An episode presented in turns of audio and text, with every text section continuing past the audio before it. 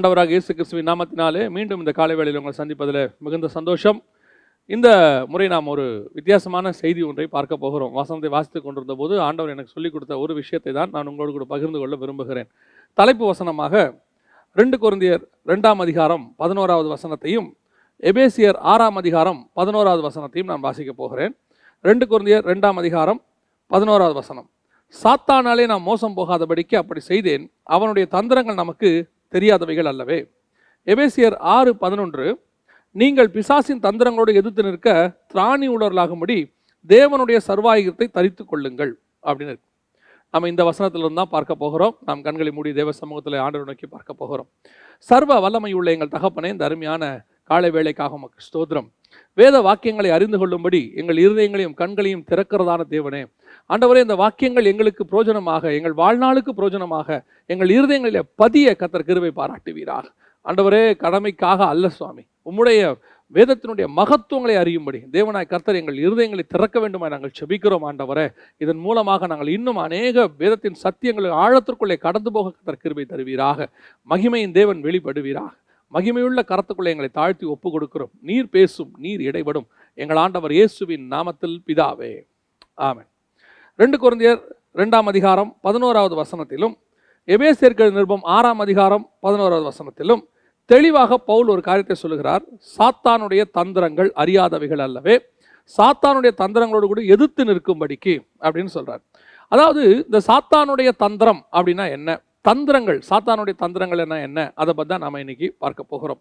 பொதுவாக எதிராளியை பற்றி தெரிந்து கொள்வது மிக மிக அவசியம். இஸ்ரேல் ஜனங்கள் ஒவ்வொரு இடத்துக்கு போகும்பொழுதும் இந்த எதிராளிகளை குறித்து ஓரளவுக்கு அவங்க வேவு பார்ப்பாங்க அப்படின்னு பார்க்குறோம். இது அவசியமா அப்படின்னு கேட்டிங்கன்னா நான் தேவனோடு கூட நிற்கிறவர்களுக்கு அவரோடு கூட நடக்கிறவர்களுக்கு அது அவசியம் இல்லாத காரியம் என்று நான் சொல்லுவேன். எப்போவுமே சொல்லுவேன் ஒரு இடத்துக்கு நம்ம போகும்போது சிலரெல்லாம் சிலர்லாம் நான் பார்த்துருக்குறேன். பிசாசை கட்டி அந்த ஊரில் இருக்கிற பிசாசை கட்டி அந்த ஊரில் இருக்கிற ஒவ்வொரு பிசாசியாக கட்டிக்கிட்டு இருப்பாங்க. அவங்களுடைய குளம் கோத்திரம்லாம் தேர்ந்தெடுத்து கட்டுவாங்க. அந்த பிசாசுடைய அப்பா யார் அம்மா யார் அதுக்கு ரெண்டு பசங்க இருக்கிறாங்க. ஒவ்வொன்றையா தேர்ந்தெடுத்து கட்டி கட்டி கட்டி பேசுவாங்க. எனக்கு தெரிஞ்ச வேதத்தில் அப்படி எதையுமே அவர்கள் செய்ததாக இல்லை. அதாவது அப்போஸ்தலர்களும் இயேசுவும் அப்படி செய்ததாக இல்லை. மாறாக இவர்கள் போகும்போது அவைகள் ஓடி வந்துக்குது. ஓடி வந்து எங்களை வேதனைப்படுத்த வந்தீங்களான்னு கேட்குது இவங்க போனது அதை வேதனைப்படுத்துறதுக்கு இல்லை. இவங்க போனது வேற வேலையாக போகிறாங்க இவங்க சுவிசேஷம் அறிவிக்க போகிறாங்க ஆனால் அது வந்து கேட்குது எங்களை வேதனைப்படுத்த வந்தீரா? அப்படின்னு. அப்படின்னா என்ன அர்த்தம்? சர்வாயுத்தை தரித்து கொண்டு நாம் எப்பொழுதும் ஆயத்தமாக இருந்தால் பிசாசை தனியாக துரத்த வேண்டிய அவசியம் என்று ஒன்று கிடையாது. அது நம்மளை பார்த்தாலே ஓடும். அந்த அளவுக்கு நாம் ஆயத்தப்பட்டவர்களை நிற்கணும் அதே நேரத்தில் நீங்கள் ஜோம் பண்ண வேண்டாம். பிசாசுக்கு ஜோம் பண்ண வேண்டிய அவசியமே கிடையாது. நீங்கள் பாட்டு இருங்க பிசாசு ஓடிடும் அதெல்லாம் கிடையாது. வேதம் தெளிவாக சொல்லுகிறது. இவ்வகையான பிசாசுகள் ஜபத்தினாலும் உபவாசத்திலும் என்று போகாதுன்னு இருக்குது நீங்கள் ஜபத்திலும் உபவாசத்திலும் எவ்வளவு ஸ்ட்ராங்காக இருக்கிறீங்களோ அவ்வளவுக்கு அவ்வளவு அதான் வெரி சிம்பிள் உள்ள நம்ம எவ்வளோ ஸ்ட்ராங்காக இருக்கிறோமோ அவ்வளோ வெளியே நம்ம ஸ்ட்ராங்காக இருப்போம். தேவனுக்குள்ள எவ்வளோ ஸ்ட்ராங்காக இருக்கிறோமோ அவ்வளோக்கு அவ்வளோ ஊழியத்தில் ஸ்ட்ராங்காக இருப்போம். அவ்வளோதான் அந்தரத்தில் ஆடாமல் அம்பலத்தில் ஆடவே முடியாதுன்னு சொல்லுவாங்க பாருங்களேன். இந்த டெலிவரன்ஸ் மினிஸ்ட்ரி நடத்துகிற எத்தனையோ ஊழியக்காரங்களை பார்த்துருக்கிறேன் மணிக்கணக்காக விழுந்து கிடப்பாங்க. ஆனால் அவங்க போய் ஸ்டேஜில் விழுந்து கிடக்க மாட்டாங்க. ஸ்டேஜில் கம்பீரமாக நிற்பாங்க அவங்க நிற்கும் போது அங்கே விடுதலை தானாகவே வரும். சிலர்லாம் மைக்கை பிடிக்கும் போது பிசாசுகள் தெரிச்சு ஓடும். காரணம் என்ன? அவங்க விரட்டலன்னு அர்த்தம் கிடையாது. அந்த அளவுக்கு அவர்கள் ஆயத்தப்பட்டவர்களாக இருக்கிறாங்க. உள்ள தேவ சமூகத்தில் காத்திருக்கிறாங்க. நீங்கள் மணிக்கணக்கில் ஃபோனில் உட்காந்துட்டு எல்லாம் பண்ணிட்டு நேராக போய் ஸ்டேஜில் ஏறினா பிசாசு ஓடாது. அது விரட்டிகிட்டு தான் இருக்கணும். ஒரு சிலரை பார்த்துருக்குறேன். நாள் கணக்காக விரட்டிக்கிட்டு இருப்பாங்க. கட்டி போட்டு வீட்லேயே உட்கார வச்சுலாம் விரட்டிக்கிட்டு இருக்கிறவங்களாம் இருக்கிறாங்க. இப்போ நம்ம அதை பற்றி பார்க்க போகிறதில்ல நாம் எதை பற்றி பார்க்க போகிறோம்னா இந்த பிசாசின் தந்திரங்கள்னா என்ன? தந்திரம் வேறு. தந்திரம் என்பது வெளியே தெரியாமல் இருக்கும். தந்திரங்களை எதிர்த்து நிற்கணும்னு அவர் சொல்கிறார் இந்த பிசாசுடைய காரியங்களை ஒரு சிலரை பார்க்கும் பொழுது அவனுக்குள்ள இருக்கக்கூடியதான சில குணாதிசயங்கள். அதை வேதத்தில் ஆண்டவர் தெளிவாக சொல்லி வச்சிருக்கிறாரு. அதை பற்றி தான் நம்ம பார்க்க போகிறோம் முதலாவதாக அவனுக்குள்ளே ஒரு தந்திரமான காரியம் ஒன்றை அவன் செய்கிறான். என்ன செய்கிறான்? மார்க் எழுதின சுவிசேஷம் மூன்றாம் அதிகாரம் இருபத்தி ஆறாவது வசனத்திலும் லூகா எழுதின சுவிசேஷம் பதினோராம் அதிகாரம் பதினெட்டாவது வசனத்திலும் இயேசு சொல்லக்கூடியதான மிக முக்கியமான வார்த்தைகளில் ஒன்று என்னன்னு கேட்டால் பிசாசுடைய ராஜ்யத்துக்குள்ள ஒரு ஒரு மனம் இருக்குதாமா அந்த ஒரு மனதை பற்றி இயேசு லூகா எழுதின சுவிசேஷம் பதினொன்னு பதினெட்டில் விதமாய் சொல்லுகிறார். சாத்தானும் தனக்குத்தானே விரோதமாய் பிரிந்திருந்தால் அவன் ராஜ்யம் எப்படி நிலை நிற்கும் அப்படின்னு கேட்குறாரு அப்படின்னா என்ன அர்த்தம்? சாத்தானுக்குள்ள ஒரு ஒரு மனம் இருக்குது இந்த ஒரு மனம் எதுக்கு அப்படிங்கிறது தான் ரொம்ப இம்பார்ட்டன்ட் அதான் அவன் தந்திரம். இந்த சாத்தானுக்குள்ளே இருக்கிற ஒரு மனம் இருக்குது. இது ஆத்துமாக்களை மோசம் போக்குவதற்காக. அதாவது அவனுடைய ராஜ்யத்தினுடைய எல்லை. இப்போது இந்தியா இருக்குது. இந்தியாக்குள்ள இருபத்தொம்போது மாநிலங்கள் இருக்குது. இந்த இருபத்தொம்போது மாநிலங்களும் ஒருமனமாக இருக்கிறதா? அப்படி இருந்தாதான் இந்தியாங்கிற நாடு கட்டமைப்போடு கூட இருக்கும். இந்த இந்தியாங்கிற நாடு ஒரு ஒத்துமையாக இல்லாமல் ஒவ்வொரு மாநிலமும் ஒவ்வொரு விதமாக இருந்துச்சுன்னா எதிராளிகள் உள்ளே நுழைவதற்கு அது சாதகமாயிரும். அப்போ பிசாசு எப்படிப்பட்டவனாக இருக்கிறானாமா? ரொம்ப ஸ்ட்ராங்காக இருக்கான ஒரு மனதில். எந்த அளவுக்கு இந்த உலகத்தின் அதிபதியானவன்? இயேசு வர்ற வரைக்கும் பிசாசு அப்படி தான் இருந்துச்சாம். பயங்கர ஸ்ட்ராங் பிசாசு வந்து நல்லா தெரிஞ்சுக்கொள்ளுங்க. கிரேக்க பிசாசு இந்திய பிசாசு சீன பிசாசு எப்படி வேணா இருக்கட்டும். அந்த ஊரில் பிசாசு ஒரு மாதிரி இருக்கும். அங்கே போனீங்கன்னா வலு சர்ப்பம் அது மாதிரி சைனாலலாம் பார்த்தீங்கன்னா பயங்கரமான டிராகன் இப்படி வழிபடுவாங்க. இதே கிரேக்கத்துக்கு நீங்கள் போயிட்டீங்கன்னு சொன்னால் அங்கே வேறு விதமாக வழிபடுவாங்க. ஜியூஸு ரியா இப்படி இருக்கும். இப்போ ஒவ்வொரு நாட்டில் ஒவ்வொன்று இப்போ நீங்கள் நார்வே போல நாடுகள் சாத்தானே டைரெக்டாக வழிபடுவாங்க. சாத்தானே இதெல்லாம் சாத்தானுக்கு வேறு பேர் கொடுத்து வழிபடுறது. அங்கே சாத்தானே வழிபடுவாங்க. இப்படி ஒவ்வொரு ஊருக்கு ஒவ்வொரு மாவட்டத்துக்கு இப்படி எல்லாமே இருக்கும். ஆனால் அத்தனையும் ஒரு மனமாக இருக்குதாம். ஒரு மனமாக இருந்து அவன் ராஜ்யத்தை அவன் கட்டி கொண்டிருக்கிறானாமா. ஐயோ, எனக்கு ரொம்ப ஆச்சரியம்.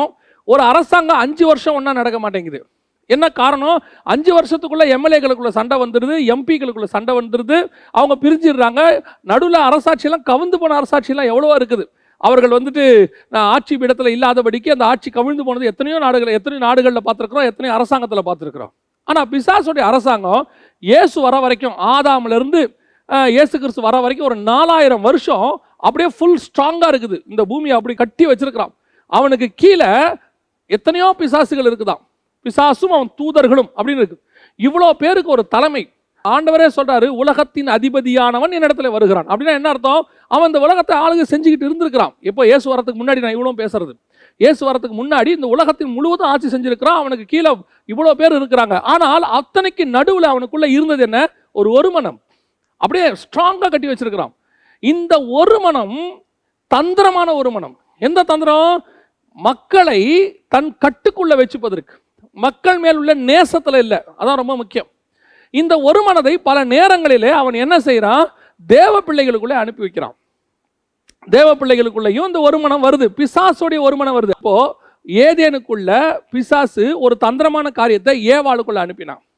அவள் வழியாக ஆதாமுக்குள்ள அனுப்புகிறான் இப்போ அவனுக்கு என்ன அவங்க மேலே பாசமா? புசிக்கும் நாளில் நீங்கள் சாகவே மாட்டீங்க. அவங்க சாகாமல் இருக்கணுங்கிறது அவனுக்கு பாசமான ஒரு விஷயமா? அடுத்து அவன் சொல்கிறான் நீங்கள் தேவர்களை போல இருப்பீர்கள். இப்போ அவங்க தேவர்கள் போல இருக்கணுங்கிறது அவன் ஆசையா? இல்லை. இதுதான் தந்திரம். இந்த தந்திரமான காரியத்தை அவங்களுக்குள்ள நுழைச்சி அவங்கள தன்வசப்படுத்தி தன் ராஜ்யத்துக்கு கீழே கொண்டு வருவது. ஏன்னா இப்போ அவன் ஆளுகை செய்கிறவனா இருக்கிறான். யாரு? ஆதாம். சகலவற்றையும் ஆண்டு கொள்ளுங்கள். கத்திர ஆளுகை அவங்க கையில் கொடுத்திருக்கிறார். அந்த ஆளுகையை வாங்குவதற்கு அவங்களுக்கு ஃபேவரா பேசி அவங்களுக்குள்ள என்ன செய்கிறான் ஒரு தந்திரமான காரியங்களை செய்து அவங்கள மோசம் போக்கிட்டான். இதுதான் அவனுக்குள்ள இருக்கக்கூடியதான தந்திரம். இந்த தந்திரம் ஒரு மனம் இருக்கான். எப்படி ஒரு மனமா இருக்குது? எல்லாத்தையும் கட்டி ஆளுவதில் இந்த ஒரு மனத்தை யாருக்குள்ள அனுப்புறான்? தேவ ஜனங்களுக்குள்ள அனுப்புறான். அப்போச நடவடிக்கைகள் ஐந்தாம் அதிகாரம் ஒன்பதாவது வசனத்தை நீங்கள் வாசிக்கும் போது அனனியா சாப்பிராளுடைய விஷயத்தை நம்ம பார்க்குறோம். அந்த அனனியா சப்பீராளுடைய விஷயத்தை பார்க்கும்போது பேதுரு சொல்லுகிறதான ஒரு வார்த்தை என்னன்னா பேதுரு அவளை நோக்கி கர்த்தருடைய ஆவியை சோதிக்கிறதற்கு நீங்கள் ஒருமனப்பட்டது என்ன? இந்த ஒருமனம் யாரால வந்தது? இது பிசாசால வந்த ஒருமனம். யாரை சோதிப்பதற்கு? பர்சுத்தாவியை சோதிப்பதற்கு. இன்னைக்கு வீடுகளிலே பிசாசு இந்த ஒரு மனம் என்கிறதான தந்திரத்தை நுழைச்சிக்கிட்டு இருக்கிறான். எனக்கு ரொம்ப ஆச்சரியம். நான் சில ஊழியரிடத்துல பேசி கொண்டிருக்கும் போது ஆச்சரியப்பட்டு சொல்லுவேன். எப்படின்னா நல்ல சத்தியத்தில் வைராகியமாக பேசணும்னு நினைக்கிற ஊழியக்காரனுக்கு வீட்டில் பயங்கர எதிர்ப்பு இருக்கும் பாருங்களேன். வீட்டில் இருக்கிறவங்க அந்த சத்தியத்துக்கு ஒத்து வர மாட்டாங்க. அவங்க அந்த சத்தியத்துக்கு எதிர்த்து நிற்பாங்க அந்த ஊழியக்காரன் ஸ்ட்ரகிள் பண்ணி கஷ்டப்பட்டு அந்த ஊழியத்தில் கட்டி எழுப்பி மேலே வந்து நிற்பான் அவனை பார்த்துருக்குறேன். நிறைய ஒரு சில ஊழியர்களெல்லாம் நான் கவனித்து கேள்விப்பட்டிருக்கேன். அவங்க வாழ்க்கையில் நடந்த சம்பவங்கள் எல்லாம் அதை வரிசையாக அடுக்கிக்கிட்டே போகலாம் ஒரு ஊழியர் கஷ்டப்பட்டு அவர் ஒரு ஒரு பத்து ஆத்மாவை ஆதாயம் பண்ணி வீட்டுக்குள்ளேயே கூட்டத்தை ஆரம்பிப்பாராம். கூட்டம் நடக்கிறதுக்கு முன்னாடி பாயை விரிச்சுக்கிட்டே போவாராம். அவர் விரிச்சுட்டு இப்படி திரும்பி பார்ப்பாராம். பின்னாடி அவர் மனைவி பாயை சுருட்டிக்கிட்டே வருமா? அது சொல்லுமா இது என் வீடு. ஆனால் அவங்க தான் அதுக்கு வாடகை கொடுக்குறாங்க. அந்த அம்மா சொல்லுமா அது வேலைக்கு போனாம்மா. அது சொல்லுமா இது என் வீடு. இங்கே அதெல்லாம் நீ செய்யக்கூடாதுன்னு. இப்போ பாருங்க எவ்வளோ ஒரு எதிர்ப்பு. இவ்வளோக்கு நடுவில் அதான் நான் சொல்லுவேன் இந்த மாதிரி சத்தியத்துக்கு நிற்கணும்னு நினைக்கிற ஊழியக்காரன் எத்தனையோ பேர். வெளிநாட்டில் ஒரு பெரிய பிரபலமான ஊழியர். போயிட்டு ஸ்டேஜில் அப்படி தேவனுக்கென்று வைராக்கியமாக வருவாராம் அவர் மனைவி பார்த்தீங்கன்னா பாரில் போய் குடிச்சிட்டு விழுந்து கிடப்பாங்களாம். மறுநாள் பேப்பரில் வருமா? ஃபேமஸ் இவாஞ்சலிஸ்ட் மனைவி பாரில் கிடக்குறாங்கன்னு சொல்லி. கூனி குறுகி போவாராம். ஆனால் எனக்கு ஆச்சரியம் என்னென்னா இந்த கள்ளத்தனமாக ஒருத்தன் போதகம் பண்ணுறான் பாருங்கள் ஜனங்களை மோசம் போக்குறதுக்கு ஒருத்தன் போத்திரம் பண்ணுறான் பாருங்க. அவன் கூட அவன் மனைவியும் சேர்ந்துக்கிட்டு அவங்க செய்கிற அந்த ஒரு மனமாக செய்கிற ஊழியம் இருக்கு பாருங்க. நான் ஆச்சரியப்பட்டு போவேன். நான் கூட இருக்கணும்லாம் கேட்பேன் எப்படி இவங்களுக்குள்ள இந்த ஒரு மனம் வருது? அவன் ஒரு கதை விடுவான் பாருங்க. அந்த கதைக்கு ஆம் அப்படின்னு கூட உட்காந்து சொல்லுவாங்க. அது அப்பட்டமான பொய்ன்னு நமக்கு தெரியும். அப்படி நடக்க வாய்ப்பே இல்லைன்னு நமக்கு தெரியும்.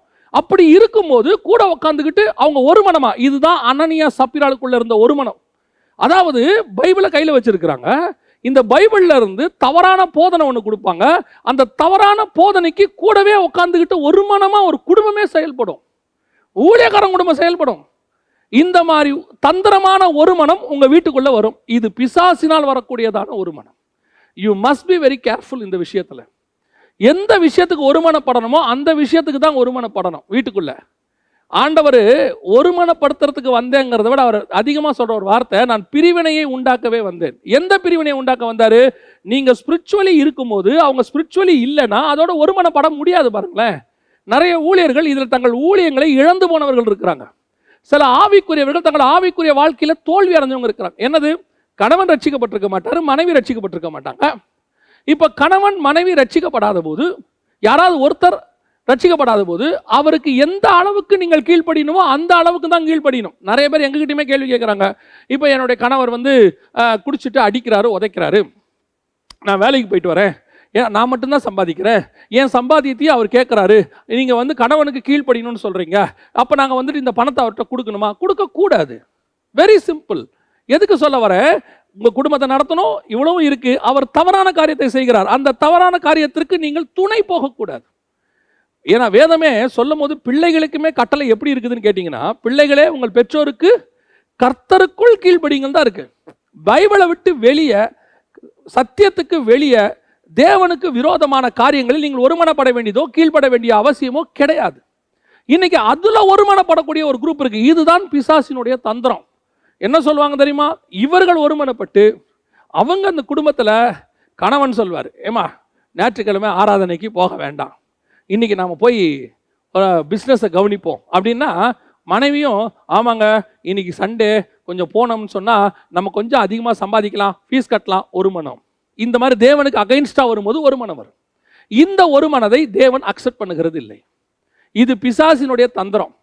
வசனத்துக்கு ஒத்து அப்படி இந்த வசனத்துக்கு நீங்கள் நிற்கும்போது உங்கள் பார்ட்னர் கூட இருக்கிறவங்க எதிர்த்து நின்னா நீங்கள் அதுக்கு எதிராக தான் நிற்கணுமே ஒழிய. இப்போது கணவன் வந்துட்டு உங்களை இந்து கோயிலுக்கு கூப்பிடுறாரு அல்லது வந்துட்டு தன்னுடைய வேறு மார்க்கத்துக்கு கூப்பிடுறாரு. போக முடியாது வர முடியாதுன்னு தான் சொல்லணும். அல்லது மனைவி சொல்கிறாங்க இந்த மாதிரி வந்து எங்கள் குடும்பத்தில் இப்படி ஒரு ஃபங்க்ஷன் நடக்குது. அது வந்து விக்கிரகத்துக்கு முன்னாடி போய் நிற்க வேண்டிய ஃபங்க்ஷன் நீங்களும் வரணும். வர முடியாது. ஏன்? இது பைபிளுக்கு அகைன்ஸ்ட் அதுக்கு ஒருமனப்படக்கூடாது. அதுக்கு ஒருமனப்படுறதா அனனியா சப்பீரலாய் மாறிடுவோம் தந்திரங்கள் பிசாசு அழகாக தந்திரம் பண்ணுவான். அப்படியே அதாவது சில நேரத்தில் என்னென்னா பாசிட்டிவாக பேசுவான் பிசாசு. பாசிட்டிவாக பேசும்போது நம்ம எப்போ செய்வோம்னா ஐயோ நம்ம இப்படி செஞ்சு தான் ஆகணுமோ? ஒரு- இன்னும் நான் ஒரு உதாரணம் சொல்கிறேன் உங்களுக்கு புரியும் பாருங்களேன். சில நேரங்களில் சில ஊழியர்கள் அரசாங்கத்தில் ஒரு சட்டம் போடுவாங்க. அந்த சட்டம் பைபிளுக்கு அகைன்ஸ்டாக இருக்கும். அந்த சட்டத்துக்கு கீழ்ப்படியணும்னு சில ஊழியர்களும் பேசுவாங்க. இப்போ உதாரணமாக ஓரின சேர்க்கை வந்துச்சு. சட்டப்படி வந்துச்சு நமக்கு நீதிமன்றத்தின்படி அது வந்துச்சு. வந்த உடனே சில ஊழியர்கள் சொன்னது நமக்கு வந்துட்டு அரசாங்க சட்டப்படி வந்தால் நாம் கீழ்ப்படிய வேண்டியது அவசியம் தானே நம்ம அதை எதிர்த்து நிற்கக்கூடாதுன்னு பைபிள் சொல்லுது. பைபிள் எதுக்கு கீழ்ப்படியணும்னு சொல்லுது? மேலான அதிகாரங்கள் துரைத்தனத்துக்கு கீழ்ப்படியுங்கள். எதற்கு? அது பைபிளுக்குள்ளே இருக்கும்போது தான் கீழ்ப்படிய முடியும்.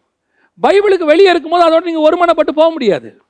நிறைய பேர் இதான் இதான் தந்திரம். எதுக்கு கீழ்ப்படியணும்? எதுக்கு கீழ்ப்படியக்கூடாது? எதோட ஒத்து போகணும்? எதுக்கு ஒத்து போகக்கூடாதுன்னு உங்களுக்குள்ள இருக்கிற ஆவியானவர் உங்களுக்கு உணர்த்துவார். உங்களுக்கே தெரிஞ்சிருக்கணும். வேத வாக்கியத்துக்கு ஒத்து போதா?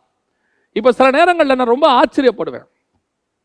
ஒரு கள்ள உபதேசக்காரன் பேசும்போது கீழே உட்காந்துருக்கிறவங்கள ஒரு முந்நூறு நாலு பேர் அதை ஆமோதிக்கிறாங்க பாருங்களேன். அப்போ அவங்க கொடுக்குற அந்த அந்த கள்ள உபதேசத்துக்கு அவங்க ஒத்து போகிறாங்கன்னு தானே அர்த்தம். அப்போ அவங்க சொல்லக்கூடிய ஒரு காரணம் என்ன அதுக்குன்னு கேட்டிங்கன்னா அவர் பிரபலமான ஊழியர் அவர் சொன்னால் சரியாக தான் இருக்கும் அதில் தப்பாக இருக்காது அப்படிம்பாங்க. நான் சொல்லுவேன் இயேசு கிறிஸ்துவை தவிர அப்போஸ்தலர் உபதேசத்தை தவிர வேற யார் பேசுறதுன்னு தவறு இருப்பதற்கு வாய்ப்பு இருக்கிறது. யார் பேசினாலும். எங்கள்கிட்டயே ஒருத்தர் கேட்டாங்க நீங்கள் பேசுகிறது எல்லாத்தையும் நாங்கள் அப்படியே ஃபாலோ பண்ணோம். பண்ணாதீங்கன்னு சொன்னேன். நான் பேசுறது எல்லாத்தையும் ஃபாலோ பண்ணாதீங்க. இதில் இருக்குதா? வேத வசனத்தோட ஒத்து போதா? அதை ஃபாலோ பண்ணுங்க. எனக்கு தவறு செய்வதற்கு வாய்ப்பு இருக்கிறது. ஏன்னா மாம்சத்தில் இருக்கிறோம். நம்ம அப்போசலர்கள் கிடையாது. அப்போஸ்தலர் உபதேசத்தை எடுத்து பேசுகிறவங்க இதில் தவறு வராமல் பேசணும் தான் நம்ம விரும்புகிறோம் அப்பல்லோ என்பவன் பிரசங்கம் பண்ணுகிறான். ஆக்கில்லா பிரிஸ்கில்லா அங்கே இருக்கிறாங்க. அவனை அப்பல்லோ யாரு? திஷ்டாங்கமாய் கர்த்தரை பிரஸ்தாபப்படுத்துகிறான். தைரியமாக பேசுகிறான் எல்லாத்தையும் பார்த்துக்கிட்டே இருக்கிறாங்க. ஆனால் வசனம் என்ன சொல்ல தெரியுமா? அவனை அடைத்து கொண்டு போய் சுவிசேஷத்தை அவனுக்கு திட்டமாய் சொல்லி கொடுத்தாங்களாம். அவனுடைய காஸ்பல்லையும் கொஞ்சம் மிஸ்டேக் இருக்குது. அப்போ ஆக்கிலா பிரிஸ்கிலா கூட்டு போய் அவனுக்கு சொல்லி கொடுக்குறாங்க. அப்போ அப்போலாங்கிறவன் யாரு? பவுலுக்கு ஈக்குவலானவன் பவுல் சொல்கிறாரு நான் நட்டேன் அப்போலோ நீர் பாய்ச்சினான். அவங்க ரெண்டு பேரும் ஈக்குவலாக வராங்க ஒரு இடத்துல. அப்படி இருக்கும்போது அவனுடைய பிரசங்கத்திலேயும் சில தவறுகள் இருக்கிறது. அதை ஆக்கிலா பிரிஸ்கிலா சரி பண்ணுகிறார்கள். இப்போ அப்பல்லோவே சொல்லிட்டாருங்க. அதனால சரிதான். கிடையாது. பிசாசின் தந்திரம் இங்கே தான் வரும். ஒத்து போகக்கூடாது. பிசாசுடைய தந்திரம் ஒரு மனம் எதற்கு தெரியுமா? மோசம் போக்குவதற்கு. மோசம் போக்குவதற்கு ஒத்து போகக்கூடாது. சில நான் ஊழியர்களுடைய குடும்பங்களை பார்த்ததுனால சொல்கிறேன் தயவு செய்து கணவன் ஒரு ஊழியக்காரனாக இருந்து வேதத்துக்கு விரோதமாய் சொன்னால் மனைவி ஒத்து போகாதுங்க ஒத்து போகாதுன்னா நீங்க குடும்பத்தோட ஒத்து போகான்னு சொல்ல. அந்த சத்தியத்துக்கு சொல்றேன். எப்பா நீங்க செய்யறது தப்புன்னு சொல்லுங்க. மனைவி செய்யக்கூடியது சத்தியத்தின்படி தப்பா இருந்தா நீ செய்யறது தப்புன்னு சொல்லுங்க. அதனால குடும்பத்தோட ஒத்து போகாதன்னு நான் சொல்லலை. தப்பா புரிஞ்சிடக்கூடாது நீங்கள் குடும்பம் இருக்கணும். கணவன் எப்பேற்பட்டவனாக மனைவி எப்பேற்பட்ட ரட்சிக்கப்படாத மனைவியாக இருந்து சண்டைக்காரியாக இருந்து வாழ முடியாது வனாந்தரமாக இருந்தாலும் நீங்கள் இருந்து தான் ஆகணும். கடைசி வரைக்கும் கூட தான் இருக்கணும். பைபிள் அப்படித்தான் சொல்லுது. அவள் நீங்கள் ஆதாயம் பண்ணணும். ஆனால் நான் சொல்லுகிறது என்ன? அவள் சொல்லுகிற சத்தியம் சண்டை வரும் வீட்டில் நீங்கள் சொல்கிற சத்தியத்துக்கு அவங்க சொல்றது அகைன்ஸ்டாக இருக்கும் பைபிளுக்கு அகைன்ஸ்டாக இருக்கும். அதனால் வீட்டில் சண்டை வரும். அந்த சண்டை வந்தாலும் பரவாயில்ல நான் சத்தியத்துக்கு நிற்பேன் நிற்கணும் அதுக்கு ஒத்து போயிடக்கூடாது. நீங்கள் ஒத்து போக தொடங்குனீங்கன்னா கொஞ்சம் கொஞ்சமாக கொஞ்சம் கொஞ்சமாக பிசாசு ஏதேனுக்குள்ள நுழைஞ்ச மாதிரி உங்கள் வீட்டுக்குள்ளே நுழைஞ்சிருவான். ஸ்டார்ட்லேயே தடுத்துடணும் அதை. நிறைய பேரோட குடும்பத்தில் அதான் பிரச்சனையை. விட்டுருவாங்க. சில கணவன்கள் வந்து மனைவியுடைய ஆரம்ப காலத்தில் வரக்கூடியதை அந்த கல்யாணம் ஆன ஜோரில் அவங்க சொல்கிறத சிலதை விட்டுருவாங்க. அப்படியே கொஞ்சம் கொஞ்சமாக விட்டு விட்டு விட்டு அந்த மாதிரி என்ன சொல்லும்? ஆரம்பத்தில் நீங்கள் எல்லாம் கேட்டீங்களே அப்போ செஞ்சீங்களே ஏன் இப்போ செய்ய மாட்டீங்க? இவருக்கு தெரியும் இது சத்தியத்தின்படி தப்புன்னு. அந்த கல்யாணமான புதுசில் மனைவிக்காக விட்டு கொடுத்துருவாரு. அதனுடைய விளைவு என்ன? அனனியா சப்பிரலாக மாறுற இடத்துக்கு போயிடும் நான் நிறைய ஊழியர்களை பார்த்துருக்கிறேன். நிறைய ஊழியர்களை. சத்தியத்தோடு கூட இணைந்து ஊழியம் பண்ணக்கூடிய எத்தனையோ ஊழியர்கள் இருக்கிறார்கள். அவர்கள் கத்தருக்குள்ளே நல்லா ஷைன் ஆகி வராங்க. அதே நேரத்தில் இந்த மாதிரி தவறான உபதேசத்துக்கு ஒரு மனம் ராங் ஒரு மனம் இது. இந்த தந்திரத்துக்கு ரொம்ப கேர்ஃபுல்லாக இருந்து கொள்ளுங்க. வசனம் சொல்லுது பிசாசின் தந்திரங்கள் அறியாதவைகள் அல்லவே.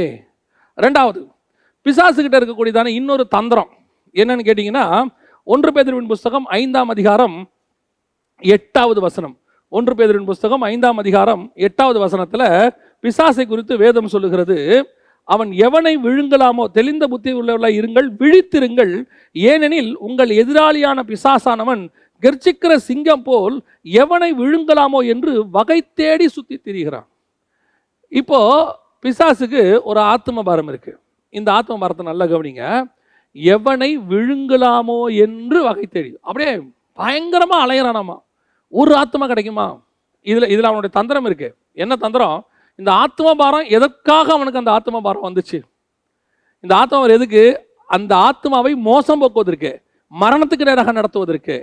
அதுதான் ரொம்ப இம்பார்ட்டன்ட் அந்த ஆத்மாவை நரகத்துக்கு கூட்டிகிட்டு போகிறதுக்கு அவன் என்ன செய்கிறான்னா எவனை விழுங்கலாமோ என்று வகை தேடி சுற்றி தெரிகிறான் இப்போ அவனோட ஏற்று நிற்க போகிறோம் டுவெண்ட்டி ஃபோர் ஹவர்ஸ் வேலை போட்ட சண்டையோட ஈட்டியோட நிற்கிற ஒருத்தனுக்கு நீங்கள் ஏற்று நிற்கணும் அப்போ நீங்கள் எப்படிப்பட்டவங்களா நிற்கணும் அதே டுவெண்ட்டி ஃபோர் ஹவர்ஸ் அவனோட ஏற்று நிற்கிறவங்களா நிற்கணும் பிசாசை பற்றி வேதம் சொல்லுது அவன் எவனை விழுங்கலாமோ என்று. அப்போது தாவிது சொல்கிறாரு ஒரு நாள் என் ஆட்டுக்குட்டியை சிங்கத்தின் வாய்க்கும் கரடியின் வாய்க்கும் நான் தப்புவித்தேன் எப்படி? நான் ஒரு நல்ல மெய்ப்பன். என் ஜீவனை கொடுத்து சிங்கத்தின் வாய்க்கு கை விட்டு எடுக்கிறாராம் அவர். அப்போது எவ்வளவு கான்ஷியஸாக இருந்திருப்பார் பாருங்க. அவர் பாட்டு பாடிக்கிட்டு இருக்கிறாரு. இப்போ நம்ம பாட்டு பாடினோம்னா கண்ணை மூடி பாட்டு பாடினோம்னா சுற்றி என்ன நடக்குதுன்னு நமக்கு தெரியாது. கண்ணை மூடி பாட்டு பாடின பிறகு நம்ம பாட்டெல்லாம் முடிஞ்ச பிறகு யோசித்து பார்த்தோம்னா அதுக்கு பிறகு நம்மளை சுற்றி நிறைய காரியங்கள் நடந்திருக்கும். ஆனால் தாவி இது சங்கீதக்காரன். அவர் வனாந்தரத்தில் பாட்டு பாடிக்கிட்டு இருக்கிறாரு. அவர் பாட்டு பாடுறது மட்டும் அவர் வேலை இல்லை. வர சிங்கத்துக்கு இருந்து ஆட்டை காப்பாத்துறது அவருடைய வேலை. அந்த சிங்கம் எப்படிப்பட்ட சிங்கம்? ஒரு ஆடு கிடைச்சா போதும். அப்படி உள்ள தாவி வர சிங்கம். ஆனால் அந்த சிங்கத்துக்கிட்ட தாவி போய் கையை உள்ள விட்டு அந்த ஆட்டுக்குட்டியை காப்பாற்றக்கூடியவனாக இருந்தான் தாவீது. இதுதான் பிசாசுகிட்ட இருக்கிற ஆத்ம பாரம். அதே ஆத்ம பாரம் தாவீது கிட்ட இருந்துச்சு. தாவிது கிட்ட இருந்ததுக்கும் சிங்கத்துக்கிட்ட இருந்ததுக்கும் என்ன? அந்த சிங்கம் பசிக்கு அந்த ஆட்டை அடிச்சுச்சு. தன் பசிக்கு எப்படியாவது இரையாக்கி கொள்ளணும்னு. ஆனால் தாவிது கிட்ட இருந்தது பசி அல்ல அன்பு. அந்த ஆட்டுக்குட்டியின் ஜீவனை நான் காப்பாற்ற வேண்டும். அந்த ஆத்மபாரம் தான் நமக்கு இருக்கணும். பிசாசுக்கு இருக்கிற ஆத்மபாரம் தந்திரமானது. எவனை விழுங்கலாமோ என்று வகை தேடி என்ன செய்கிறான் சுத்தி திரிகிறானாம். அதே ஆத்மபாரம் உங்களுக்கு எனக்கு இருக்கணும். யார் எந்த ஆத்மாவை ரட்சிக்க முடியும்? ஒரு ஆத்மா இன்னைக்கு கிடைக்குமா? நம்மளை கிராஸ் பண்ணி ஒருத்தர் கூட ஆண்டவர் அறியாமல் போயிடக்கூடாது. அதுதான் எவனை விழுங்கலாமோன்னு நம்ம அலையறதுக்கு ஒரு அடையாளம். பவுலை பற்றி சொல்லுது வழியில் கண்டவர்களிடத்துல எல்லாம் அவன் தர்க்கம் பண்ணினானாம். ஒருத்தர் கூட அவன் விடலை பாருங்களேன். யார் கிடைச்சாலும் சரி இயேசுவை பற்றி பேசிடுவான். சொல்லிடுவான். வாய்ப்பு கிடைச்சா சொல்லிடுவான். அதான் அவர் சொல்றாரு சமயம் வாய்த்தாலும் வாய்க்கா விட்டாலும் சுவிசேஷத்தை பிரசங்கிக்கணும். ஏன்? சமயம் வாய்த்தாலும் வாய்க்கா விட்டாலும் பாவத்தை பிரசங்கிக்கிற ஒருத்தன் நம்ம பக்கத்தில் நிற்கிறான் ஒரு சான்ஸ் கிடைச்சா போதும். உள்ள விஷ விதையை போகிறதுக்கு அவன் ரெடியாக இருக்கிறான். ஒரு சான்ஸ் கிடைச்சா போதும். கலையை விதைக்கிறதுக்கு ரெடியாக இருக்கிறான். எப்பத்துலேருந்து? அந்த ஆத்மா மேலே அவனுக்கு எப்போ பிறந்துச்சோ அப்பத்துலேருந்து. நல்லா கவனிங்க. பிசாசு ஆத்மாவை ஆதாயம் பண்ணும்போது பயமுறுத்தி ஆதாயம் பண்ணுறதில்ல பார்த்தீங்களா அப்படியே பல்லு கில்லு எல்லாம் காட்டி அப்படியே வந்து கொட்டூரமாக நின்று நீ இப்போ என்னை சேவிக்காவிட்டால் உன்னை குத்தி கொலை பண்ணிடுவேன் அப்படி சொல்லியிருக்காது எந்த பிசாசும் அப்படி சொல்லாது. நீங்கள் பார்த்துருக்கீங்களா? பிசாசு ஒரு ஆத்ம ஆதாயம் பண்ணுறது எல்லாமே ரொம்ப மைல்டா அவனுக்கு மாம்சத்துக்கு சந்தோஷம் கொடுக்கக்கூடியதா? அவனை அரவணைச்சு போகிறதா? அவன் கண்களுக்கு இச்சைய? அவனோட ஜீவனத்துக்கு ஒரு பெருமையை? அவன் மாம்சத்துக்கு ஒரு இச்சைய அப்படியே கொடுத்து அப்படியே மைல்டா தட்டி தட்டி தட்டி தட்டி அடிச்சுட்டு போயிடுறான்.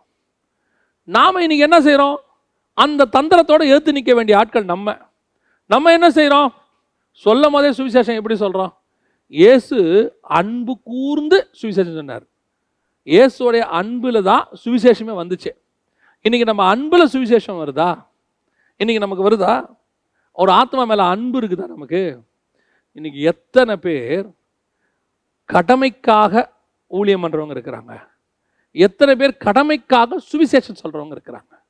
ஏன்னா இது எனக்கு சர்வைவ் நான் இதில் வாழ்கிறேன் நான் இதில் சம்பாதிச்சு என் குடும்பத்தை காப்பாத்துறேன். வேறு வழியே கிடையாது. நான் ஊழியத்துக்கு போயே ஆகணும். இல்லாவிட்டால் என் குடும்பம் நடுத்தரில் நிற்கும் அதுக்கு நீ போய் ஒரு ஊழியம் பண்ணி ஒரு சுவிசேஷம் சொல்லி எனக்கு ஒரு மீட்டிங் வந்தே ஆகணும்னு நீ நினச்சிங்கன்னா நீங்கள் ஆத்ம பாரத்தோடு கூட பண்ணவில்லை குடும்ப பாரத்தோடு கூட பண்ணுகிறீர்கள். ஆனால் பிசாசுக்கு இருக்கிறது ஆத்ம பாரம். எவனை விழுங்கலாமோ அவனுக்கு பாருங்க அதில் என்ன இருக்கு? அவன் அந்த ஆத்மா ஆதாயம் பண்ணி எங்கே கொண்டு போகிறான் நரகத்துக்கு கொண்டு போகிறான் நரகத்துக்கு கூட்டிகிட்டு போகிறதுல அவனுக்கு என்னங்க பெனிஃபிட் அவனும் கடைசியில் அதே நரகத்தில் போய் அழிய தானே போறான்? அவனுக்கு தெரியாதா? அவனுக்கு என்று உண்டாக்கப்பட்ட நரகம். ஆனாலும் கூட எனக்கு இதில் ஒரு பிரோஜனமும் இல்லை. ஆனால் இந்த ஆத்மாவை கொண்டு போய் நான் நரகத்துல சேர்ப்பேன். ஏன்? நரகத்தில் நீ என்ன கவர்மெண்ட்டா நடத்த போறான் நரகத்தில் போய் எரிஞ்சு அழிய போறான். இருபதாம் அதிகாரம் வெளிப்படுத்துற விசேஷம் சொல்லுது சாத்தான் நரகத்தில் தள்ளப்பட்டான்னு ஒரு பிரதிபலன் கிடையாதுங்க அவனுக்கு. ஒரு பிரதிபலன் கிடையாது. அவனுக்கு கிடைக்கிறதா ஒன்றே ஒன்று தான் என்ன தெரியுமா? அவனை ஆதாயம் பண்ணால் அந்த பிசாசுக்கு அவன் அவன் கூட நிற்பான் தேவனுக்கு எழுத்து நிற்பான் ஆத்மா ஆதாயம் பண்ணாவிட்டால் ஒருவேளை அந்த ஆத்மா தேவனை ஏற்றுக்கொண்டால் அது தேவனோடு கூட நிற்கும் இவனை ஏற்று நிற்கும். அவ்வளோதான் நடக்க போகுது. ஆனால் அவன் பாருங்க அந்த ஆத்மாக்கு எவ்வளோ கொள்ளை பொருளாக எடு- எடுக்கணும்னு ஓடி வரான் பாருங்க. அந்த ஆத்மா பாரம் தான் உங்களுக்கு எனக்கு வந்துருச்சுன்னு வச்சுக்கோங்க. அவனை ஈஸியாக ஏற்று நின்றுடலாம் ஏன் அவன் ராஜ்யத்தை நம்மளால் எதுக்கவே முடியல? ஏன் அவன் ராஜ்யத்தை நம்மளால் வந்துட்டு போட்டி போட முடியல? இத்தனைக்கும் ஆண்டவன் நம்மகிட்ட சர்வ ஆயுதத்தை கொடுத்துருக்கிறாராமா? விசுவாசம் என்னும் கேடகம் இருக்குது வசனம் என்னும் பட்டயம் இருக்கு ரட்சிப்பு என்னும் தலைச்சீரா இருக்குது இவ்வளவு இருக்கு நம்மகிட்ட. இவ்வளோத்தையும் வச்சுக்கிட்டு நம்மளால் என்ன செய்ய முடியல? அவங்ககிட்ட சண்டை போட முடியல பாருங்களேன். நான் சொல்கிற நிதர்சனமான உண்மை அவ்வளோதான் நிறைய பேர் அதை ஒத்துக்க மாட்டாங்க ஆனால் உண்மை அதுதான். சாத்தானுடைய இது தெரிவிக்குது இவங்க சாத்தானை பார்த்து பயப்படுறவங்க எத்தனையோ பேர் இருக்கிறாங்க. சாத்தானால் பயன்படுத்தப்படுகிற மனுஷர்களை பார்த்து இவங்க பயப்படுவாங்க. ஐயோ அது அந்த டீமுங்க. இது இந்த டீமுங்க அது அந்த மதவாத டீமுங்க இது அவங்க அவங்கெல்லாம் பயங்கர ஸ்ட்ராங்குங்க. அப்போ உலகத்தில் இருக்கிறவனில உன்னில் இருக்கிறவர் பெரியவர்னு இருக்குது அவர் யாரு? ஏன் உங்களுக்கு எனக்கு அந்த தைரியம் வர மாட்டேங்குது நல்லா தெரிஞ்சுக்கொள்ளுங்க. ஒரு பெனிஃபிட் இருக்கு. ஒரு வேளை அவங்களுக்கு அடிக்கிற உரிமை இருக்கு. அதாவது நான் சொல்றது ஸ்பிரிச்சுவலி சொல்றேன். சட்டப்படி அந்த உரிமை கிடையாது. ஸ்பிரிச்சுவலி அவங்க அடிப்பாங்க. ஏசனர் சொல்லியிருக்கிறார் உங்களை அடிப்பார்கள் உங்களை ஆலயங்களுக்கு புறம்பாக்குவார்கள் உங்களை வந்து கொலை செய்வார்கள் எல்லாம் சொல்லியிருக்கிறாங்க. ஒன்று தெரியுமா? அவனுக்கு அந்த அளவுக்கு தான் இருக்குது அவனை நம்ம அடிச்சிட்டான்னு வச்சுக்கோங்க. அங்கே நம்ம வளர ஆரம்பிக்கிறோன்னு அர்த்தம். ஒரு சொட்டு ரத்தத்தை சிந்திட்டோன்னு வச்சுக்கோங்க. அங்கே சபை வரப்போகுதுன்னு அர்த்தம். நம்மளை அந்த இடத்துல அவன் கீழே தள்ளிட்டானா நம்ம மேலே எழும்ப போகிறோன்னு அர்த்தம். நம்மளை அவன் மிதிச்சிட்டானா நம்ம காலுக்கு கீழே அவன் வர போறான்னு அர்த்தம். நாம் உபத்திரவத்தில் உயர்த்தப்பட்டவர்கள் நாம் மரணத்தில் ஜீவனோடு கூட எழுந்தவர்கள் அந்த வல்லமை உயிர்த்தெழுந்த கிறிஸ்துவினுடைய வல்லமை உங்களுக்குள்ள எனக்குள்ள இருக்கும்போது உங்களுக்கு எனக்கு எவ்வளோ ஆத்மபாரம் இருக்கணும்?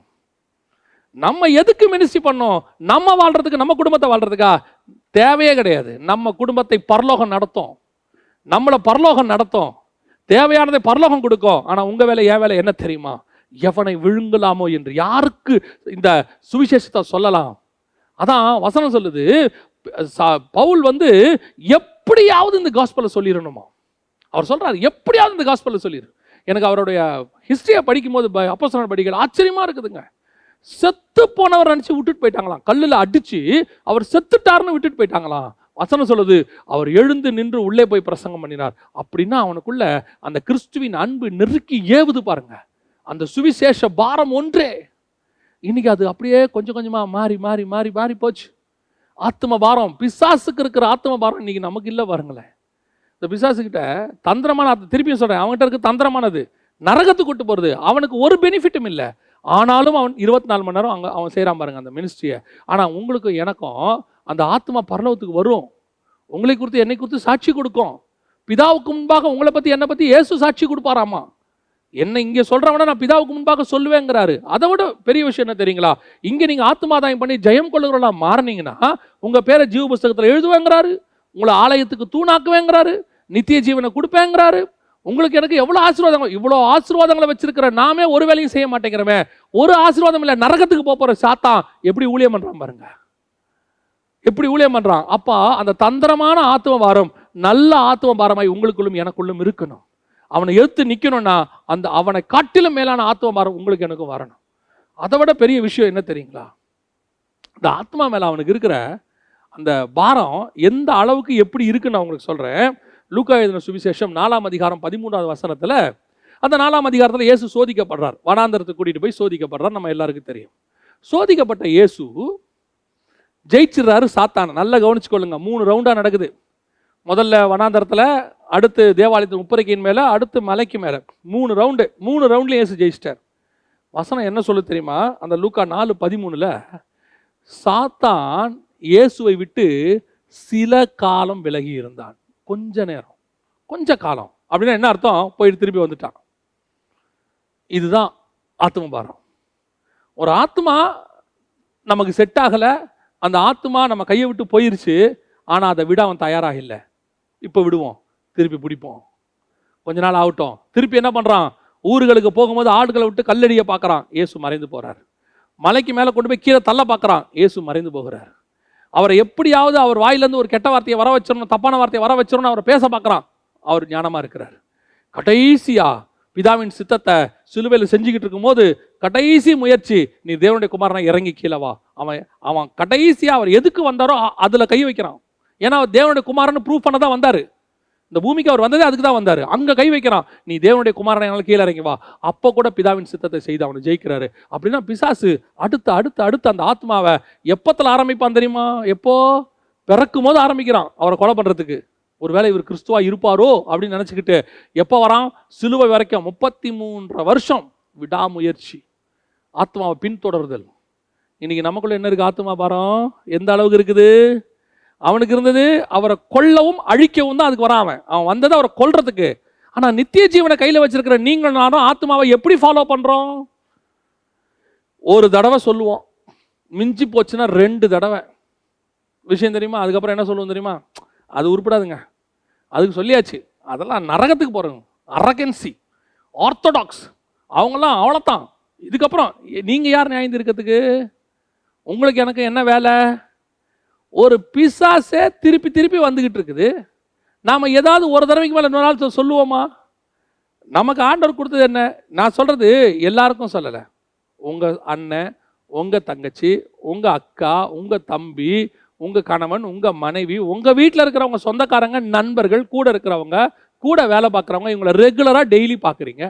என்னைக்காவது இவங்களுக்கு ஒரு தடவை சொல்லியிருப்பீங்க. அவங்க கேட்க மாட்டேன்னு சொல்லிட்டாங்க. விட்டுருங்க. கொஞ்ச நாள் ஜோ பண்ணிக்கிட்டே இருக்கணும். திருப்பி ஒரு சான்ஸ் கிடைக்குதா? அவங்களுக்கு போய் சொல்லணும். ஒரு துக்கத்தோடு இருக்கிறாங்களா? அந்த அந்த நேரத்தில் ஆறுதலா? ஒரு நாலு வார்த்தை. ஒரு வியாதியோடு இருக்கிறாங்களா? ஒரு ஜெபத்துக்கு போய். நம்ம என்ன சொல்கிறது அதெல்லாம் உருப்படாதுங்க. இவங்க சொல்கிற வார்த்தை. நிறைய பேரை கேள்விப்பட்டிருக்கிறேன் எனக்கு ரொம்ப வருத்தமாக இருக்கும். அந்த ஆத்மாவை கை கழுவுறதுக்கு நீங்கள் யார்? நம்முடைய வேலை என்ன? சுவிசேஷம் சொல்லுவது. ஆனால் அது முளைக்காது அந்த விதை முளைக்காது அது அது ஒரு கற்பார நிலம்னு தீர்மானிக்கிறதுக்கு நீங்களும் நானும் யார்? இன்னும் ஒரு படி மேலே போய் சொல்கிறேன் இதாவது ஆத்மா பாரம் ரட்சிக்கப்பட்ட ஆத்மா நம்ம சபைக்கு வந்த ஆத்மா நம்ம ஊழியத்தில் வந்து நம்ம கூட இருக்கிற ஆத்மா ஒரு ஒரு பின்வாங்கி போனால் நம்ம எப்படி ரியாக்ட் பண்ணுறோம் நான் ஒரு ஊழியரோட உட்காந்து பேசிக்கிட்டு இருந்தேன். அந்த மனுஷன் கண்ணில் தண்ணி. பேசும்போதே தண்ணி வருது. எதனால் அவர் கண்ணில் தண்ணி வருதுன்னு தெரில ஆனால் நார்மலாக பேசிக்கிட்டு இருக்கிறார். பேசும்போது ஏன் பாஸ்டர் ரொம்ப உடம்பு சரியில்லையா? ஏதோ கண்ணில் தண்ணியாக இருக்குது ஏதோ தலைவலியா? இல்லை அண்ணே. சபையிலேருந்து ஒரு ஆத்மா போயிருச்சு. ரொம்ப வருஷமாக வந்துட்டு இருந்தாங்க. திடீர்னு இப்படி போயிட்டாங்க. தன்னை அறியாமலே அந்த மனுஷன் அழ ஆரம்பித்தார். அழன்ற அவசியம் இல்லை. இன்றைக்கி அழணும். இன்றைக்கி உள்ள காலகட்டத்துக்கு சொல்கிறேன் யார் அழறா? இன்றைக்கி நம்ம சொல்கிறது என்ன? ஒன்று போனால் கத்தர் நூறு கொடுப்பார். எல்லாம் சொல்கிறது போட்டோம். திமிர் பிடிச்சது போட்டோம். ஒன்று போனால் நூறு கொடுப்பார். இன்னும் ஒரு படி மேலே போய் சொல்கிறாங்க போய் அதி வாங்கி மிதி வாங்கி அது திரும்பி வரும். என்ன ஆவி உடையவர்கள் நீங்களும் நானும். தன்னை சபித்து தெரியாதுன்னு சொல்லி தன்னை கேவலப்படுத்தின பேதுருவுக்கு இன்விடேஷன் கொடுக்குறாரு. பேதுருவை வர சொல்லுங்க. கேட்குறாரு என்மேல் அன்பாக இருக்கிறியாப்பா. அவனை நம்பி தான் ஊழியத்தை கொடுக்குறாரு. இன்னைக்கு நாம் ஒரு தவறு செஞ்சால் அத்தோட க்ளோஸ் அவனை ஃபினிஷ் பண்ணிடணும் அவன் ஊழியத்தை மூடிடணும் அந்த ஆவிக்குரிய வாழ்க்கையை நாசம் பண்ணிடணும் சபையில் ஒருத்தன் தப்பு செஞ்சுட்டான் இருக்கட்டும். இங்கே நிற்கிற எல்லாருமே தப்பு செய்யாதவங்க தானா? பூர்ண பரிசுத்தவான்கள் தானா? தவறு செய்யட்டும். திருந்துவதற்கான வாய்ப்பு. பரலோகமே கொடுக்குது ஏன் நீங்களும் கொடுக்க மாட்டோம்? நம்ம சொல்கிற வார்த்தை என்ன? அவங்க உருப்பிட மாட்டாங்க. அவங்கள சபையை விட்டு தள்ளி சபையை விட்டு தள்ளி வைக்க வேண்டாம். ஒருவேளை ஊழியத்தில் இருக்கிறவங்க தப்பு செய்கிறாங்களா அந்த ஊழியத்திலேருந்து கொஞ்சம் ஒதுக்கி வைங்க நல்லது. அந்த ஊழியத்தை விட்டு கொஞ்சம் ஒதுக்கி வச்சு நீங்கள் கொஞ்ச நாள் வந்துக்கிட்டு இருங்க. மீண்டும் அந்த இதெல்லாம் சரியான பிறகு திருப்பி இந்த ஊழியத்தை நீங்கள் செய்யலான்னு சொல்லலாம். ஒரேடியாக அவங்கள ஒழிச்சு தள்ளி அவங்கள பார்க்கும் போதெல்லாம் மேலே நிற்கும் போது மெசேஜ்லலாம் சாடமாடையாக அடிச்சு இந்த புல்பிட்டை எத்தனை பேர் தங்கள் சுய மாம்சத்துக்கு பயன்படுத்திக்கிட்டு இருக்கிறோம்? தங்களுடைய சுய வெறுப்பு விருப்புகளை சொல்கிற இடமா புல்பிட்டு? ஒரு மனுஷனுக்கு நீங்கள் ஆ- ஆலோசனை சொல்ல விரும்பினாலோ அல்லது கடிந்து கொள்ள விரும்பினாலோ அவனை கண்டம் பண்ண விரும்பினாலோ தைரியமாக கூப்பிட்டு தனியாக சொல்லுங்க. இந்த ஒரு மனுஷனுக்காக உட்கார்ந்துருக்கிற மொத்த காங்கிரிகேஷனுக்கும் பேசுறீங்க. நீங்கள் என்ன சொல்றீங்க? அவனை வச்சு எல்லாருக்கும் சொல்ற அவசியம் இல்லை. அவனுக்கு சொல்லுங்க. அதை விட்டுட்டு அந்த ஆத்மா இனி சபைக்கே வரக்கூடாது. அப்படியே அவனையும் அவன் குடும்பத்தையும் அப்படியே கார்னர் பண்ணி அப்படியே சாடமாடியா பேசி எத்தனை விசுவாசி அழுவு தெரியுமா? எத்தனை விசுவாசி? அப்படியே சபைக்கு போனாலே எங்களை தான் அவர் எங்களை தான் பேசுகிறாருன்றது எங்களுக்கு நல்லா தெரியுது. அத்தனை பேருக்கும் தெரியுது எங்களை தான் பேசுகிறாருன்னு ஆனால் சாடமாடையாக அடிக்கிறது. அதனால் அந்த ஆத்மா ரட்சிக்கப்படுமா? அந்த ஆத்மா அறுப்புண்டு போகுமா?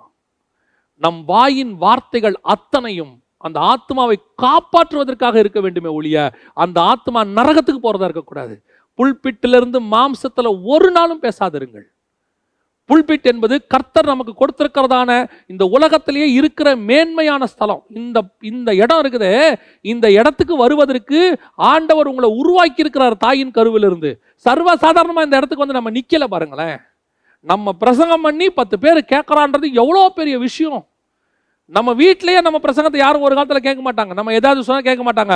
இன்னைக்கு நம்ம பேசுறத உட்காந்து கொஞ்சம் பேர் கேட்குறாங்கன்னா அந்த உங்களுக்கு ஒரு தகுதியையும் ஒரு காரியத்தை கத்தர் உங்களுக்கு உண்டாக்கி வச்சிருக்கிறாருன்னா இங்க மாம்சத்தை பயன்படுத்துவது எவ்வளோ தப்பு? இங்க ஆவியானவர் தான் பேசணும். அதே நேரத்தில் என் வாயின் வார்த்தைகள் எல்லாம் காயம் கட்டுவதாக இருக்கணும். என் வாயின் வார்த்தைகள் கொள்ளுவதாக இருக்கக்கூடாது. புல்பீட்டில் உட்காந்துக்கிட்டு கீழே இருக்கிறவனை வெட்டக்கூடாது. புல்பீட்டில் உட்காந்துட்டு கீழே இருக்கிறவனை ஆப்ரேஷன் பண்ணுறதா இருக்கணும். அதாவது ஒரு ஒரு ரவுடி வெட்டுவதற்கும் ஒரு டாக்டர் வெட்டுவதற்கும் டிஃப்ரென்ஸ் இருக்குது. ரவுடி கழுத்தை வெட்டுறானா அவன் சாவணும்னு வெட்டுறான். ஒரு டாக்டர் ஆப்ரேஷன் பண்ணி ஒரு சதையை வெட்டுறாருனா அவன் வாழணும்னு வெட்டுறாரு. இந்த டிஃபரன்ஸ் பிரசங்கத்தில் இருக்கணும். ஏன்னா அவங்க வாயின் வார்த்தை இருக்குது அது இருபுறம் கருக்குள்ள பட்டயம். இந்த பட்டயம் கொல்றதுக்கு வெட்டதா வாழ வைக்க வெட்டுதாங்கிறத நீங்களும் நானும் கொஞ்சம் உட்காந்து ஆலோசனைக்கணும். இன்னைக்கு நான் பிரசங்கம் முடிச்சுட்டு போகும்போது எவ்வளோ நேரம் மாம்சத்தில் இருந்தேன் எவ்வளோ நேரம் ஆவியில் இருந்தேன்னு கொஞ்சம் சுய பரிசோதனை பண்ணி பாருங்கள் இன்னைக்கு நிறைய பேர் இயேசு கிறிஸ்து தன்னுடைய மாம்சத்தில் இருந்தாலும் தனக்கு விரோதமாக யூதர்கள் எழும்பி நின்றாலும் ஒரு புறம் வேதவாரர்கள் ஒரு புறம் பரிசெயர்கள் ஒரு புறம் கல்ல வச்சுக்கிட்டு இருக்கிற விசுவாசி விசுவாசி கல்லு வச்சுக்கிட்டு நிற்கிறான் இவைக்கு இருந்தாலும் ஒரு வார்த்தை கூட சுயமாய் பேசாதபடி என் பிதாவின் சித்தத்தையே செய்தனுங்கிறாரு அந்த இடத்துக்கு நீங்களும் நானும் வரணும் பாருங்களேன். அதுதான் கத்தர் உங்ககிட்ட எங்கிட்ட எதிர்பார்க்கறது. அப்போ அந்த ஆத்ம பாரம் இருந்தால் மட்டும்தான் உங்களுக்கு எனக்கு இது வரும். என்ன அடித்தாலும் சரி என்ன பண்ணாலும் சரி எனக்கு அந்த ஆத்மா போயிடக்கூடாது. என்னுடைய குறைகளையும் என்னுடைய கஷ்டங்களையும் என்னுடைய கோபத்தையும் இறக்கி வைக்கிற இடம் இல்லை புல்பிட். இது என்ன இடம் தெரியுமா? இங்க இருந்து அநேகரை காப்பாற்றுகிற இடம். எனக்கும் பின்னாடி முதுகில் ஆயிரம் குத்து இருக்கு. என்னை வெட்டி இருக்காங்க ஆனாலும் என் கையில் இருக்கிற கயிறு அவனை காப்பாற்றுவதற்காக கொடுக்கப்பட்டது. என்னை வெட்டினாங்கன்னா அதை பிரதிபலிக்கிற இடம் கிடையாது இங்கே. நானும் வெட்டுவேன். என்னை வெட்டினீங்கல்ல நானும் வெட்டுவேன். இன்னும் ஒரு படி நான் மேலே போய் சொல்கிறேன் உங்களை தவறாய் பேசினவன் கூட அங்கே வந்து உட்காந்துருப்பான் உங்களை குற்றப்படுத்தினவன் வந்து உட்காந்துருப்பான் எந்திரிச்சு பிரைஸ் அலாட் அப்படிம்பான். வேறு வழியே கிடையாது. நீ பிரைஸ் அலாட் தான் சொல்லணும். நீ கடும் பாவி. வெளியே போடான். சபையை விட்டு சொல்கிறதுக்கு வேற யாருக்கும் அருகதை கிடையாது. ஏன்னா அது நீங்கள் சம்பாதித்த சபை இல்லை கர்த்தர் ரத்தத்தால் சம்பாதித்த சபை. மோசைய மூணு மாதத்தில் கொல்ல பார்த்தான். அதுக்கு பிறகு அவன் எங்கே வந்து அந்த ஆத்மா ஆதாயம் பண்ணுறான் தெரியுமா? நூற்றி இருபதாவது வயசில் கண்மலையை அடிக்க வைக்கிறான். ஒன் டுவெண்ட்டி இயர்ஸ் அவன் ஃபாலோ பண்ணியிருக்கிறான் மோசையை. பின்னாடியே பின்னாடியே ஆதாயம் பண்ணிட்டான் பாருங்க. ஆதாயம் பண்ணி அதுக்கப்புறம் கர்த்தர் மோசை மேலே கிருபையாக அவன் சரீரத்தை கொண்டு போயிட்டாரு. அப்போ கூட போய் கேட்குறான் மோசையின் சரீரம் எங்கே? ஏன்? இதுக்காக நான் நூற்றி இருபது வருஷம் வேலை பார்த்துருக்குறேன். ஒன் டுவெண்ட்டி இயர்ஸ் வேலை பார்த்துருக்குறேன். இது தந்திரம். அவனுக்குள்ளே இருக்கிறது தந்திரம். என்ன தந்திரம்? அதை கொண்டு போய் நரகத்தில் எப்படியாவது தள்ளிடணுமே. அந்த ஆத்ம வாரம் உங்களுக்கு எனக்கும் பரலோகத்துக்கு தள்ளணுமேன்னு வந்தால் எப்படி இருக்கும்?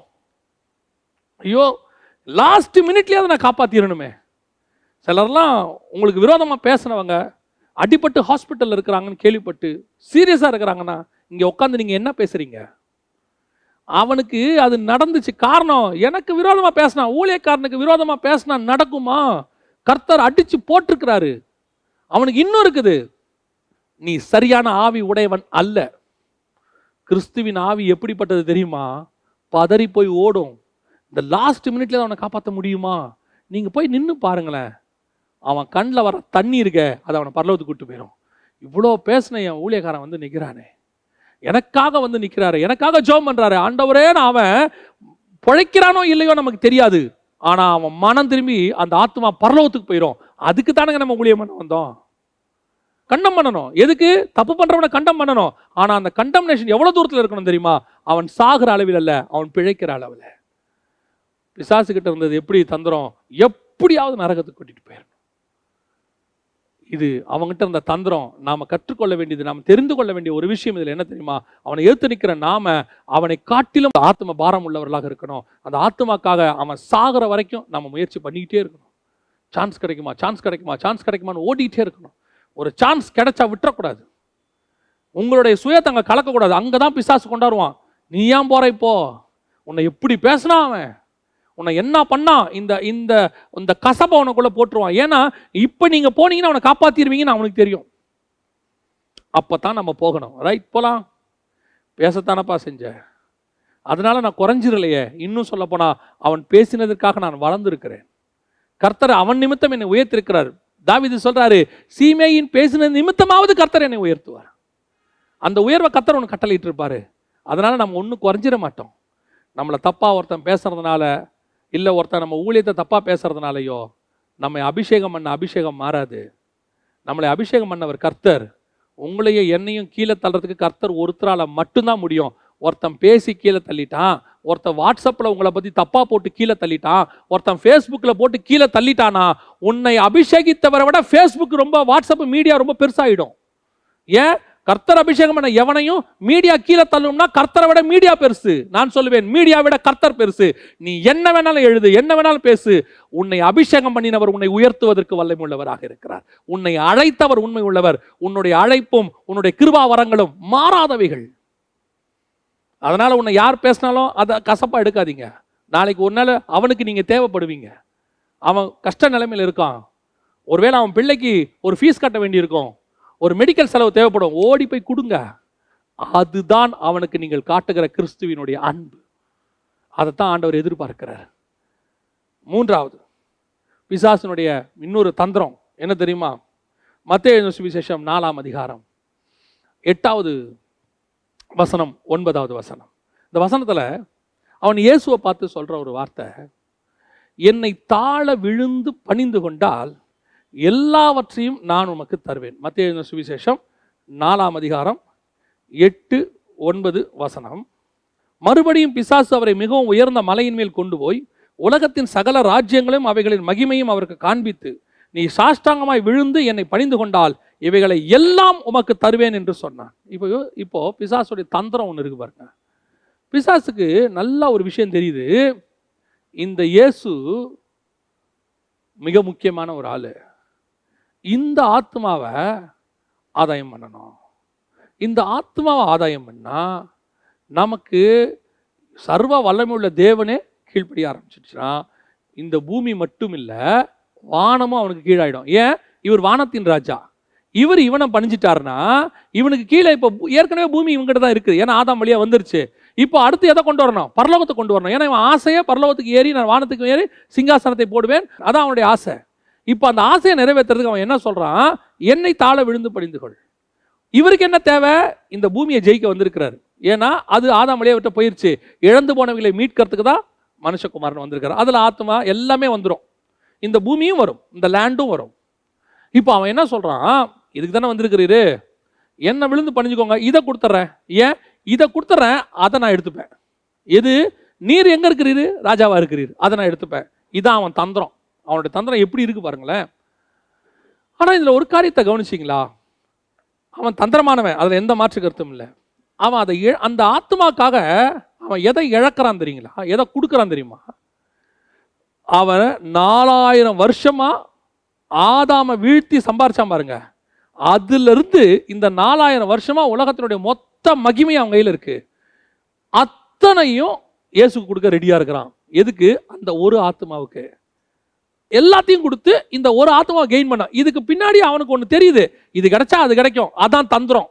இப்போ யோசிச்சு பாருங்க. அந்த ஒரு ஆத்மாவுக்கு எல்லாவற்றையும் நாலாயிரம் வருஷமா சம்பாரிச்ச எல்லாத்தையும் அவன் கொடுக்க ரெடியாக இருக்கிறான். இதுக்கு பின்னாடி ஒரு தந்திரம் இருக்கு. திருப்பியும் சொல்றேன். அதான் பரலோகம். ஆனா உங்களுக்கு எனக்கும் அவனை ஏற்று நிற்கிற எங்களுக்கு எனக்கும் இப்படி ஒரு தாட் இருக்குதா? கொடுக்கறதுக்கு ரெடியாக இருக்கிறோமா? இந்த ஊழியத்திற்கு செலவு பண்ணுறதுக்கு ரெடியாக இருக்கிறோமா? எல்லாவற்றையும் கொடுத்து ஒரு ஒரு ஆத்மாக்காக ஒரு எல்லாவற்றையும் கொடுத்து ஒரு ஆத்மாவை கெயின் பண்றதுக்கு நம்ம ரெடியா இருக்கிறோமா? வசனம் சொல்லுது பதிமூணாம் அதிகாரம் மத்திய எழுத சுவிசேஷம் நாற்பத்தி அஞ்சு நாற்பத்தி ஆறில் இயேசு சொல்றாரு பரலோக ராஜ்யம் தனக்கு உண்டான எல்லாவற்றையும் வித்து அந்த முத்தை பெற்ற வியாபாரிக்கு சமமாக இருக்கிறது. இந்த எல்லாத்தையும் கொடுத்து இயேசு கிறிஸ்து இந்த பூமியில வந்து தன்னுடைய விருப்பு வெறுப்பு சந்தோஷம் எல்லாத்தையும் கொடுத்து தன் ஜீவனையும் கொடுத்து அவர் எதை மீட்கிறாருன்னு கேட்டிங்கன்னா பரலோகம் இங்கே ஒன்று வச்சிருந்துச்சு ஒரு ராஜ்யம் ஆதாம் வழியாக. அந்த ராஜ்யத்தை மீட்கிறார். பரலோக ராஜ்யம் இவ்வளோத்தையும் கொடுத்து மீட்கிறதுக்கு ஓமையாக இருக்குதுன்னு சொல்கிறாரு அப்போ எல்லாத்தையும் தன் ஜீவனையே கொடுத்து மீட்ட இயேசு அவருக்கு பிள்ளைகளாக வந்திருக்கிறோம் நாம். இன்னைக்கு நாம் எப்படி ஆத்துமாக்களுக்கு செலவு பண்ணுறோங்கிறது தான் ரொம்ப இம்பார்ட்டண்ட் ஆத்மா செலவு பண்ணும்போது பிசாசுடைய தந்திரம் நம்மகிட்ட இருக்குதா? இல்லை ஆத்மா செலவுக்கு பண்ணும்போது இயேசுவினுடைய அன்பு நம்மகிட்ட இருக்கா? இயேசு எல்லாவற்றையும் விற்று ஆத்மா ஆதாயம் பண்ணார். அவருக்கு அதில் ஒரு பலனும் இல்லை. தன் ஜீவனை கொடுத்து நம்ம ஜீவனை மீட்கிறார். அதில் அவருக்கு ஒரு பலனும் இல்லை. ஒரே பலன் நம்மளை கொண்டு போய் பரலோகத்தில் வச்சு சந்தோஷப்பட போகிறார் அவ்வளோதான் ஆனால் இவனுக்கு என்ன? இந்த ஆத்மா ஆதாயம் பண்ணால் அந்த இயேசுவை நான் கெயின் பண்ணிட்டேன்னா எனக்கு பரலோகம் வந்து கிடச்சிரும். அதுக்கு பின்னாடி இருக்கிறது. இப்போது ஊழியம் பண்ணுறதுல நம்ம இதில் எந்த வகையில் இருக்கிறோம்?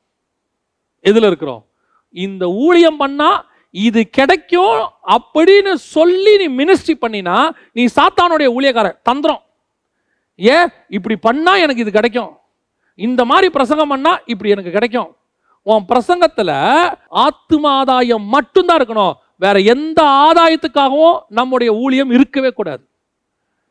நிறைய பேர் இந்த பிசாசின் தந்திரத்தோட தான் மினிஸ்ட்ரி பண்ணிட்டு இருக்கிறாங்க. ஏன்? எல்லாம் அப்படியே பார்த்தா எல்லாத்தையும் விட்டு ஊழியம் பண்ற மாதிரி இருக்கும். நான் சொல்லுகிறது அதில் செய்கிறவர்களுக்கு தெரியும். பார்த்தா மினிஸ்ட்ரி அவருங்க எல்லாத்தையும் விட்டு பண்றாரு. மனசாட்சியை தொட்டு சொல்லுங்க அதுக்கு பின்னாடி இருக்கிறவங்க தந்திரம் என்ன? அதை வச்சு என்ன சம்பாதிக்க பார்க்குறீங்க? அதை வச்சு என்ன சொத்து சேர்க்க பார்க்குறீங்க? அதை வச்சு எப்படி உங்கள் ஃப்யூச்சரை கட்ட பார்க்குறீங்க? இன்னைக்கு நிறைய பேர் அதை தான் செஞ்சிட்ருக்குறாங்க. திருப்பியும் சொல்கிறேன் கர்த்தர் உங்களை ஒரு காரியத்தை செய்ய சொல்லி நீங்கள் செய்வதில் எந்த தப்புமே கிடையாது. ஆனால் அதுக்காக மினிஸ்ட்ரி பண்ணக்கூடாது. நான் சொல்கிறது உங்களுக்கு இன்னும் கொஞ்சம் நான் விழாவரியாக சொன்னால் உங்களுக்கு புரியும் நினைக்கிறேன். நிறைய பேருடைய ஊழியங்களை நான் பார்க்குறேன். ஏன்னா நிறைய இடத்துக்கு ட்ராவல் பண்ணுறதுனால பார்க்குறேன். அவங்களோட பேசும்போதே அந்த மினிஸ்ட்ரியோடைய நோக்கம் தெரிஞ்சிடும் நான் வந்துட்டு கர்த்தருடைய கிருபையினால் ஒரு பத்து நிமிஷம் ஒருத்தரோட உட்காந்து பேசணும்னா நமக்கு அவங்கள பற்றி நமக்கு எல்லாருக்குமே தெரியும். ஒரு ஒரு ஒரு ஒருத்தரோட உட்காந்து நீங்கள் அஞ்சு நிமிஷம் பேசுனீங்களா அவர் என்ன மோட்டிவில் வந்திருக்காரு? ஒரு சாதாரண பிஸ்னஸ்மேன் ஒருத்தர் வந்து அவர்கிட்ட உட்காந்து பேசினா இவர் என்ன மோட்டிவில் வந்திருக்கிறாருங்கிறது அஞ்சு நிமிஷத்தில் கண்டுபிடிச்சிடலாம். அது வந்து அவங்களுடைய எக்ஸ்பீரியன்ஸ் ஆவியில் கண்டுபிடிக்கிறது ஒன்று இருக்குது ஒரு சிலரோட உட்காந்து பேசும்போது அவங்களுடைய வாயின் வார்த்தைகள் அவங்க சிந்தனைகள் அவங்களுடைய ரத்தத்துக்குள்ளே ஓடிக்கொண்டிருக்கிறது எல்லாமே ஏதாவது ஒரு ஆதாயமாக இருக்கும். ஏதோ ஒரு ஆதாயம். அதை பற்றி மட்டும்தான் பேசுவாங்க. அதில் பணமாக இருக்கும் இல்லை அதில் வந்து லேண்டாக இருக்கும் இல்லை அதில் வந்து ஏதாவது ஒரு எதிர்கால திட்டமாக இருக்கும். இவ்வளோ தான் இருக்கும். வசனமோ ஆவியானவரோ இல்லை ஊழியத்தினுடைய வளர்ச்சியோ அல்ல அதில் இருக்கக்கூடியதான அந்த கனிகளோ வரங்களோ எதை பற்றியுமே இருக்காது. ஸ்பிரிச்சுவல் டாகே இருக்காது. ஆனால் உட்காந்து பேசுகிற ரெண்டு பேருமே மினிஸ்ட்ரிக்காரங்களாக இருப்பாங்க. ரெண்டு பேரும் எதை பேசுவாங்கன்னு கேட்டிங்கன்னு சொன்னால் ரெண்டு பேரும் அந்த ஊழியத்தினால் வரக்கூடிய ஆதாயம் அந்த ஊழியத்தினால் கிடைக்கக்கூடிய மேன்மைகள் அதனால் வரக்கூடியதான இதை பற்றி தான் அவங்க டாக் இருக்குமே ஒழிய உட்காந்து கர்த்தரை பற்றியோ வசனத்தை பற்றியோ இருக்காது. சில நேரங்களில் தங்களை எப்படி காட்டிக்கொள்வாங்கன்னா அப்படியே தியாகம் பண்ணி மினிஸ்ட்ரி பண்ணுற மாதிரி இருக்கும். இந்தா சாத்தான் பேசுகிற மாதிரியே இருக்கும். எப்படி இருக்கும்? எல்லாவற்றையும் இழந்து. ஒரு சிலர்லாம் நாங்கள் வெளிநாட்டில் வேலை பார்க்கும்போது அங்கே வந்து நாங்கள் இருந்த சபையில் வந்து பிரசங்கம் பண்ணுவோம் பெரும்பாலும் அந்த வெளிநாட்டுக்கு பிரசங்கியார் போகும்போது அவங்களுடைய மோட்டிவே என்னவாக இருக்கும்னா நான் சொல்கிறது நூற்றுக்கு தொண்ணூறு சதவீதம் பத்து சதவீதம் பேர் உண்மையிலேயே அழைப்பு பெற்று கூப்பிட்டாங்கன்னு போய் வசனத்தை தவிர வேறு எதையுமே பேசாமல் பேசிட்டு வருவாங்க. அவங்களையும் கத்தர் ஆசீர்வச்சு அனுப்புகிறாரு ஒரு தொண்ணூறு சதவீதம் அங்கே போய் உக்காந்துக்கிட்டு தன்னுடைய குறைகள் அதை குறைகள்னா தான் பாவின்றது இல்லை தனக்கு என்ன தேவைகள் இருக்குது நம்ம எவ்வளோ இந்த ஊழியத்தில் கஷ்டப்படுறோம். எவ்வளோ மிகுந்த உபத்திரவத்தில். அதுலேயும் ஒரு சில வார்த்தைகள்லாம் ஒரு சில யூஸ் பண்ணுவாங்க பாருங்க. அவங்க சொல்லுவாங்க விசுவாசத்தில் தாங்க நான் மினிஸ்ட்ரி பண்ணுறேன் விசுவாசங்கிறது ஐசியூவில் படுத்திருக்கிற ஒரு பேஷண்ட் மாதிரி சொல்லுவாங்க. விசுவாசத்தில் தாங்க நான் மினிஸ்ட்ரி பண்ணுறேன் விசுவாசனம் என்ன தெரியுங்களா? அது ஒரு ஜைஜான்டிக்கான வேர்டு உலகத்தை ஜெயிக்கிற ஜெயம். விசுவாசத்தினாலே உலகத்தை ஜெயிக்க முடியும். விசுவாசத்தினாலே மலையை பெயர்ந்து கடலில் போனால் போகும். விசுவாசத்தை துவக்கிறவரும் முடிக்கிறவரும். விசுவாசம் தான் எல்லாமே. இந்த விசுவாசத்தினால தான் நம்ம ரட்சிக்கப்பட்டோம். விசுவாசத்தை கொண்டு ரட்சிக்கப்பட்டோம். விசுவாசத்தில் தான் நம்ம ஆவிக்குரிய வாழ்க்கை இருக்கு. நமக்கு பேரே விசுவாசிங்க. இந்த விசுவாசங்கிறது என்னது? நீங்கள் நினச்சிங்கன்னா விசுவாசத்தில் இந்த உலகத்தை தலையில புரட்ட முடியும். சூரியனை நிற்க வைக்க முடியும். செங்கடலை பிளக்க முடியும் யோர்தானை பின்னிட்டு ஓட வைக்க முடியும். நீங்கள் ஐயாயிரம் பேருக்கு அப்பத்தை கொண்டு வர முடியும் மறித்தவரை உயிரோடு கூட எழுப்ப முடியும். ஏசு சொல்கிறாரு பிதாவே நீர் எனக்கு செய்கிறேன்னு அறிந்திருக்கிறேன். சுத்தி இருக்கிறவர் விசுவாசிக்கத்தக்கதாக இதை நான் செய்கிறேன். அந்த விசுவாசம் அப்படிப்பட்ட வல்லமை உடையது. நீங்கள் விசுவாசத்தில் பலப்பட்டு இருந்தீங்கன்னா உலகத்தையே ஜெயிக்க முடியும். அப்படியே வந்து அவங்க பிரசங்கத்தை அந்த விசுவாசங்கிற வேர்டை பிரசங்கத்தில் எப்படி யூஸ் பண்ணுவாங்க தெரியுமா? விசுவாசத்தில் தாங்க என் வாழ்க்கை ஓடுது.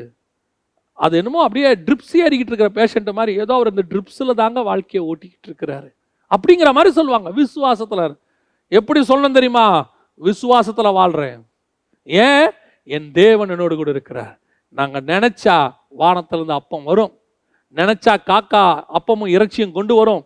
நினைச்சா எங்களுக்குன்னு ஒரு நீரூற்று உண்டாகும். நினைத்தால் கர்த்தர் எங்களுக்கு கண்மலையை பிளந்து தண்ணீரை கொடுப்பார். ஏன்? இல்லாவிட்டாலும் எங்கள் எண்ணெயில் நிரம்பி வழிஞ்சுக்கிட்டே இருக்கும். எங்கள் கையில் பாத்திரம் வெறுமையாக இருந்தாலும் எங்களுடைய மாப்பெசைகிற தொட்டி ஒரு நாளும் குறைந்து போகாது. காரணம் நாங்கள் விசுவாசத்தில் எங்கள் தேவனை சேவிக்கிறோம். எப்பேற்பட்டதான ஒரு வார்த்தை. இன்னைக்கு அப்படியே தந்திரமாக பிரசங்கத்தை பண்ணுவாங்க. ஆதாயம் பண்ணும்படி. அப்படியே ரொம்ப கேர்ஃபுல்லாக இருந்து கொள்ளுங்க. உங்கள் பிரசங்கத்தை கீழே இருக்கிறவன் ஜட்ஜி பண்ணுறனா இல்லையான்னு தெரியாது.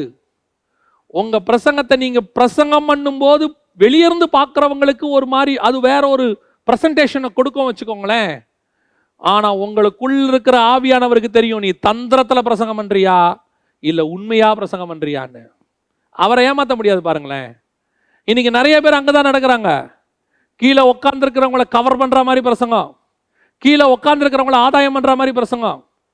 அந்த ஆத்மாவை கர்த்தருக்கு ஆதாயம் பண்ணுற மாதிரி தான் நீ பிரசங்கம் பண்ணணும். உனக்கு ஆதாயம் பண்ணுற மாதிரி பண்ணக்கூடாது. இன்னைக்கு நிறைய பேர் அப்படி இருக்கிறாங்க தந்திரமா. அதுக்கு அவங்க செய்கிற காரியம் பார்த்தீங்கன்னா அப்படியே எல்லாத்தையும் அவங்களுக்கு ஊத்துன மாதிரி. அவங்க வாழ்க்கையில் ஒன்றுமே இல்லாத மாதிரியும் அவங்க அப்படியே உபத்திரவத்தின் மத்தியில் இருக்கிற மாதிரியும் அப்படியே தந்திரமா நான் சொல்லுவேன் உன்னுடைய கண்ணீர் போலியானதா உண்மையானதா என்பதை பரலோகம் பார்த்துக்கிட்டு இருக்கு. உன்னுடைய கண்ணீர் உண்மையானதா இருந்தா அதை துருத்தில வைத்து பரலோகம் மீண்டும் உன்னை ஆசீர்வதிப்பதற்கு வல்லமுள்ளதா இருக்கிறது. ஆனா உன் கண்ணீர் போலியானதா இருந்தா உன்னை ஒரு நாள் அடிப்பதற்கும் பரலோகம் தயாராக இருக்கிறது. We must be very careful இந்த மேலே நின்றுட்டோம் கையில் இந்த பட்டயத்தை எடுத்துட்டோம். அபிஷேகம் பெற்று ஊழியக்காரங்கிற ஸ்தானத்துக்கு வந்துட்டோம்னா இன்ச் பை இன்ச் பரலோகம் பார்த்துக்கிட்டு இருக்குது. நீ யாருக்கு ஊழியம் பண்ணுறேன்னு இன்னைக்கு நிறைய பேர் அப்படித்தான். அப்படியே என்னை தாழ விழுந்து பணிந்து கொண்டார். எல்லாத்தையும் நான் இழக்க தயாராக இருக்கேன். ஒரு ஆத்மாக்காக நான் எவ்வளோ வேணாலும் செலவு பண்ணுவேங்க. எத்தனை ஊழியர்களை நாங்கள் பார்த்துருக்கோம் தெரியுமா? பத்து கிலோமீட்டர் இருபது கிலோமீட்டர் முப்பது கிலோமீட்டர் ஒரு ஆத்மாவை சந்திக்கிறதுக்கு மலை மேலே போவாங்க. அப்படியே போய் மலை மேலே ஏறி போய் அப்படி சந்தித்து அங்கே போனால் ஒரு நாலு தான் இருக்கும். நாலே நாலு ஆத்மாக்கள் இருக்கிறோம். ஆனாலும் ரெகுலராக போய் பார்ப்பாங்க. அவர்களுக்கு மத்தியில் மேடையில் ஏறி நம்மால் சொல்லுவாங்க பாருங்க. காரில் முந்நூறு கிலோமீட்டர் கவலையோடு கூட போனேன். அப்படியே எல்லாத்தையும் ஊத்துற மாதிரி. ஜனங்களும் நம்புகிறாங்க ஜனங்கள் கீழே இருக்கிறவங்கள பற்றி நமக்கு கவலையே கிடையாது. அவங்க என்ன வேணா இருக்கட்டும். அவங்க நம்புகிறாங்க நம்பாமல் போகிறாங்க பரலோகம் பார்த்துக்கிட்டு பரலோகம் பார்த்துக்கிட்டு இருக்கு நாம் யாருன்னு பரலோகத்துக்கு நல்லாவே தெரியும். நீ உண்மையாக உன்னை தாழ்த்தி உனக்கு உண்டான எல்லாவற்றையும் நீ ஆத்மாவுக்கு செலவு பண்ணிப்பார். அதான் எமில் ஜபசிங்கனுடைய பாட்டு ஒன்று இருக்கு. வசனம் தெளிவாக அழகாக இருக்கும் அந்த பாட்டு. கிறிஸ்துவுக்காய் இழந்தவர் எவரும் தரித்திரர் ஆனதில்லை ராஜ்ய மேன்மைக்காய் கஷ்டமடைந்தோர் நஷ்டப்பட்டதில்லை. இது வரைக்கும் தனக்கு சேவை உண்மையாய் செய்த ஒருத்தனை கூட கர்த்தர் கீழே விட்டதே கிடையாது. நீங்கள் நினைக்கிற மாதிரி அவன் மில்லியனர் பில்லியனர் ஆக மாட்டான். உலக கோடீஸ்வரன் லிஸ்ட்டில் ஒருத்தன் வரமாட்டான். இந்தியாவில் உள்ள ஊழியக்காரங்களே பெரிய பணக்காரங்கிற பட்டம்லாம் கிடைக்காது. ஆனால் ஒன்று கிடைக்கும். கடைசி கண்ணை மூடுற வரைக்கும் சமாதானமாய் மூடி அந்த கண்ணு பரதீசில திறக்கும் போது சமாதானமாய் திறக்கும். எத்தனை பேர் சாகும்போது பரலோகத்துக்கு போகிறோமாங்கிற சந்தேகத்தோட செத்தவங்களா இருக்கிறாங்க தெரியுமா? சாகும்போது ஐயோ நான் பரலோகத்துக்கு போவேனா மாட்டேனான்னு சொல்லி சந்தேகத்தோடு கூட அழுகையோடு போனவங்க எத்தனை பேர் இருக்கிறாங்க? ஆனால் எத்தனையோ பரிசுத்தவான்கள் தாங்கள் கடந்து போவதற்கு முன்பதாகவே ரெண்டு நாளைக்கு மூணு நாளைக்கு முன்னாடியே அதை அறிந்து எல்லாரையும் கூப்பிட்டு ஆசிர்வதித்து ஜோம் பண்ணி நிம்மதியாய் சந்தோஷமாய் தேவராஜ்யத்துக்குள் பிரவேசித்தவர்கள் இருக்கிறார்கள். பரலோகம் பார்த்துக்கிட்டு இருக்குது. நீ கிறிஸ்துவுக்காய் இழக்கிற ஒரு ஒரு காரியமும் பரலோகத்தில் உனக்கு ஆதாயமாக இருக்கும். உனக்கு கத்தர் கொடுக்குறாரா? அதை கிறிஸ்துவுக்கு அவருடைய ஊழியத்துக்கும் செலவு பண்ணு. எத்தனை லட்சம் கொடுத்தாலும் செலவு பண்ணுங்க. செலவு பண்ணுங்க. ஒரு ஆத்மாக்காக செலவு பண்ணுங்கள் ஒரு லட்சம் ஆத்துமாக்கு செலவு பண்ணுங்க. கொடுக்கறத செலவு பண்ணிட்டே இருங்க. நீங்க வந்துகிட்டே இருக்கும் நான் சொல்றேன். இறைக்கிற கிணறு தாங்க சுரக்கும். அப்படியே தண்ணி இருக்குதேன்னு மூடி போட்டு வச்சு பாருங்க. அந்த தண்ணி பாசி பிடிச்சிரும். ஓடுற ஆத்துல என்னைக்குமே அழுக்கு படியாதுங்க. ஓடுற ஆடுல அழுக்கு பறிவே படியாது குளம் கொட்டை தேங்கி நிற்கிற தண்ணியில தான் அழுக்கு படியும். நீங்கள் கொடுத்து கொண்டே இருங்கள். ஆண்டவர் உங்களை ஆசி ஆசீர்வத்து கொண்டே இருப்பார். ஆத்மாக்களுக்கு நீங்கள் செலவு பண்ணுறதை ஒரு நாளும் தப்பாக நினைக்கவே நினைக்காதீங்க. ஐயோ ஏன் எதிர்காலம் என்ன ஆகும்? என்னுடைய பிள்ளைகளுடைய எதிர்காலம் என்ன ஆகும்? நான் உங்களுக்கு சொல்கிறேன் நீதிமானுடைய சந்ததி அப்பத்துக்கு இறைஞ்சினதை நான் பார்த்தது இல்லை என்று சங்கீதக்காரன் சொல்லுகிறான். அது வேத வார்த்தை. ஒரு நாளும் அது நடக்காது. நீங்கள் ஒரு கோவலை தண்ணீர் கொடுத்தாலும் உன் பிள்ளைக்கு ஆண்டவர் ஒரு வாளி நிறைய தண்ணி தருவதற்கு வல்லமுள்ளவராக இருக்கிறார் தந்திரமா ஊழியம் பண்ணுறோமா உண்மையாக ஊழியம் பண்ணுறோமா உன்னுடைய பிரசங்கத்தில் அது உலகத்துக்கு தெரியாது. நீங்கள் என்ன மோட்டிவில் பிரசங்கம் பண்ணுறீங்க என்ன மோட்டிவில் மினிஸ்ட்ரி பண்ணுறீங்க என்ன மோட்டிவ் உலகத்துக்கு தெரியவே தெரியக்கூட வேண்டாம். கர்த்தர் தெரியக்கூட வேணாம்னு நினைப்பாரு. ஆனால் அவருக்கு நல்லாவே தெரியும். அவன் அவன் கிரிக்கு தக்கதான பலன் அவரோடு கூட வந்து கொண்டிருக்கிறது. பிசாசின் தந்திரங்கள் அறியாதவைகள் அல்லவே. அவனை எதிர்த்து நிற்கிற நீங்களும் நானும் இந்த மூன்று காரியத்தில் ரொம்ப கேர்ஃபுல்லாக இருக்கணும். முதலாவதாக அவனுக்குள்ளே இருந்த ஒரு மனம். அவன் நரகத்துக்கு கொண்டு போவதற்கு ஒரு மனமாக இருந்தான். நாம் பரலோகத்துக்கு கொண்டு போகிறதுக்கு ஒரு மனமாக இருக்கணும். நமக்குள்ளே இந்த ஒரு மனம் தந்திரமான ஒரு மனம் வந்துடக்கூடாது. ரொம்ப கேர்ஃபுல்லாக இருந்து கொள்ளுங்க. ஒரு வேதத்துக்கு அகைன்ஸ்டாக குடும்பத்தில் ஒன்று நடக்குதா? தைரியமாக சொல்லுங்கள் இது அகைன்ஸ்ட் டு பைபிள் என்னால் செய்ய முடியாது. ஒருவேளை நீங்கள் அதனால் உபத்திரவப்பட வேண்டி வரலாம். ஆனால் பரலோகம் உங்களை கனப்படுத்தும். அந்த தவறுக்கு உடன்படாதிருங்கள். செய்யறது சீனியராக கூட இருக்கும். மேலானவங்களா இருக்கும். உடன்படாதீங்க. இது அகேன்ஸ்ட் டு பைபிள் இல்லை நான் சொல்லினா நீ கீழ்பட்டு தான் ஆகணும்பாங்க. ஒரு சிலர்லாம் சொல்லுவாங்க அது எப்படி? நாங்கள் சொல்கிறோம் நீங்கள் சொல்ல வேணாம். பைபிள் என்ன சொல்லுது? அது சொல்லுங்கள் நீங்கள் சொல்கிறதுக்கு நீங்கள் நம்ம நீங்கள் நானும் என்ன? அப்போ சொல்கிறீங்களா இது தேவன் எழுதி கொடுத்துருக்கிறார். இது சொல்லுதா? இதுக்கு ஒரு மனதோடு நாங்கள் இணைந்து உங்களோட செய்வதற்கு தயாராக இருக்கிறோம். இது சொல்லலையா? செய்ய முடியாது. சிலர் சொல்லுவாங்க அப்படி நெளிவு சுழிவு கொஞ்சம் போனால் தாங்க மினிஸ்ட்ரி நடக்கும். அப்படி ஒரு மினிஸ்ட்ரி நடக்க வேண்டிய அவசியமே கிடையாது. இதுதான் சத்தியம் இப்படி தான் நடக்கணும். அப்படி செஞ்சால் செய்யுங்க இல்லைன்னா விடுங்க. ஃபினிஷ் முடிஞ்சு போச்சு. ரெண்டாவது ஆத்ம பாரம் எப்படிப்பட்ட ஆத்ம பாரம் இருக்கணும்? அவனுக்குள்ள ஒரு ஆத்ம பாரம் எவனை விழுங்கலாமோ என்று. நமக்கு எதிராளியானவனே இப்படி வேலை செய்கிறானா நாம் எப்படி வேலை செய்யணும்? ஆத்மா அடுத்து ஆத்மாக்காக செலவு செய்தல். இந்த மூன்று காரியங்களில் ரொம்ப கேர்ஃபுல்லாக இருங்க. எழுத்து நில்லுங்க. பிசாசுக்கு தைரியமாக எடுத்து நில்லுங்க. ஒரு நாளும் அவன் உங்களை ஜெயிக்கவே முடியாது. ஏன்னா தலையில்லாதவனுக்கே இவ்வளவு துள்ளல் இருக்குன்னா நம்ம தலை இயேசு கிறிஸ்து நாம் எப்படிப்பட்டவங்களா இருக்கணும்? தோத்தவனுக்கே இவ்வளோ தைரியம் இருக்கும்னா ஜெயிச்ச உங்களுக்கும் எனக்கும் எவ்வளோ தைரியம் இருக்கணும்? நரகத்துக்கு போகிறவனே இவ்வளவு வைராக்கியமாக பேசுவான்னா பரலோகத்துக்கு போகிற நீங்களும் நானும் எவ்வளோ வைராக்கியமாக பேசணும்? பரலோகம் பார்த்துக்கிட்டு இருக்கு. தைரியமாக செயல்படுவோம். தேவனாய் கத்த நம்மோடு கூட இருக்கிறார். அவர் ஒரு நாளும் நம்மை கைவிடுகிறதில்லை. நாம ஜெபம் பண்ண போகிறோம். சர்வ வல்லமை உள்ள எங்கள் தகப்பனே அருமையான நேரத்திற்காக உமக்கு ஸ்தோத்திரம். ஆண்டவரே நாங்கள் இந்த உலகத்துல ஒரு பர்பஸோடு கூட கொண்டு வரப்பட்டோம். யாருக்கு எதிர்த்து நிக்கணும் எதுக்கு விலகி ஓடணும் எல்லாத்தையும் எங்களுக்கு நீங்க சொல்லி கொடுத்துருக்குறீங்கப்பா. பாவத்துக்கு விலகி ஓடணும். பிசாசுக்கு எதிர்த்து நிக்கணும்.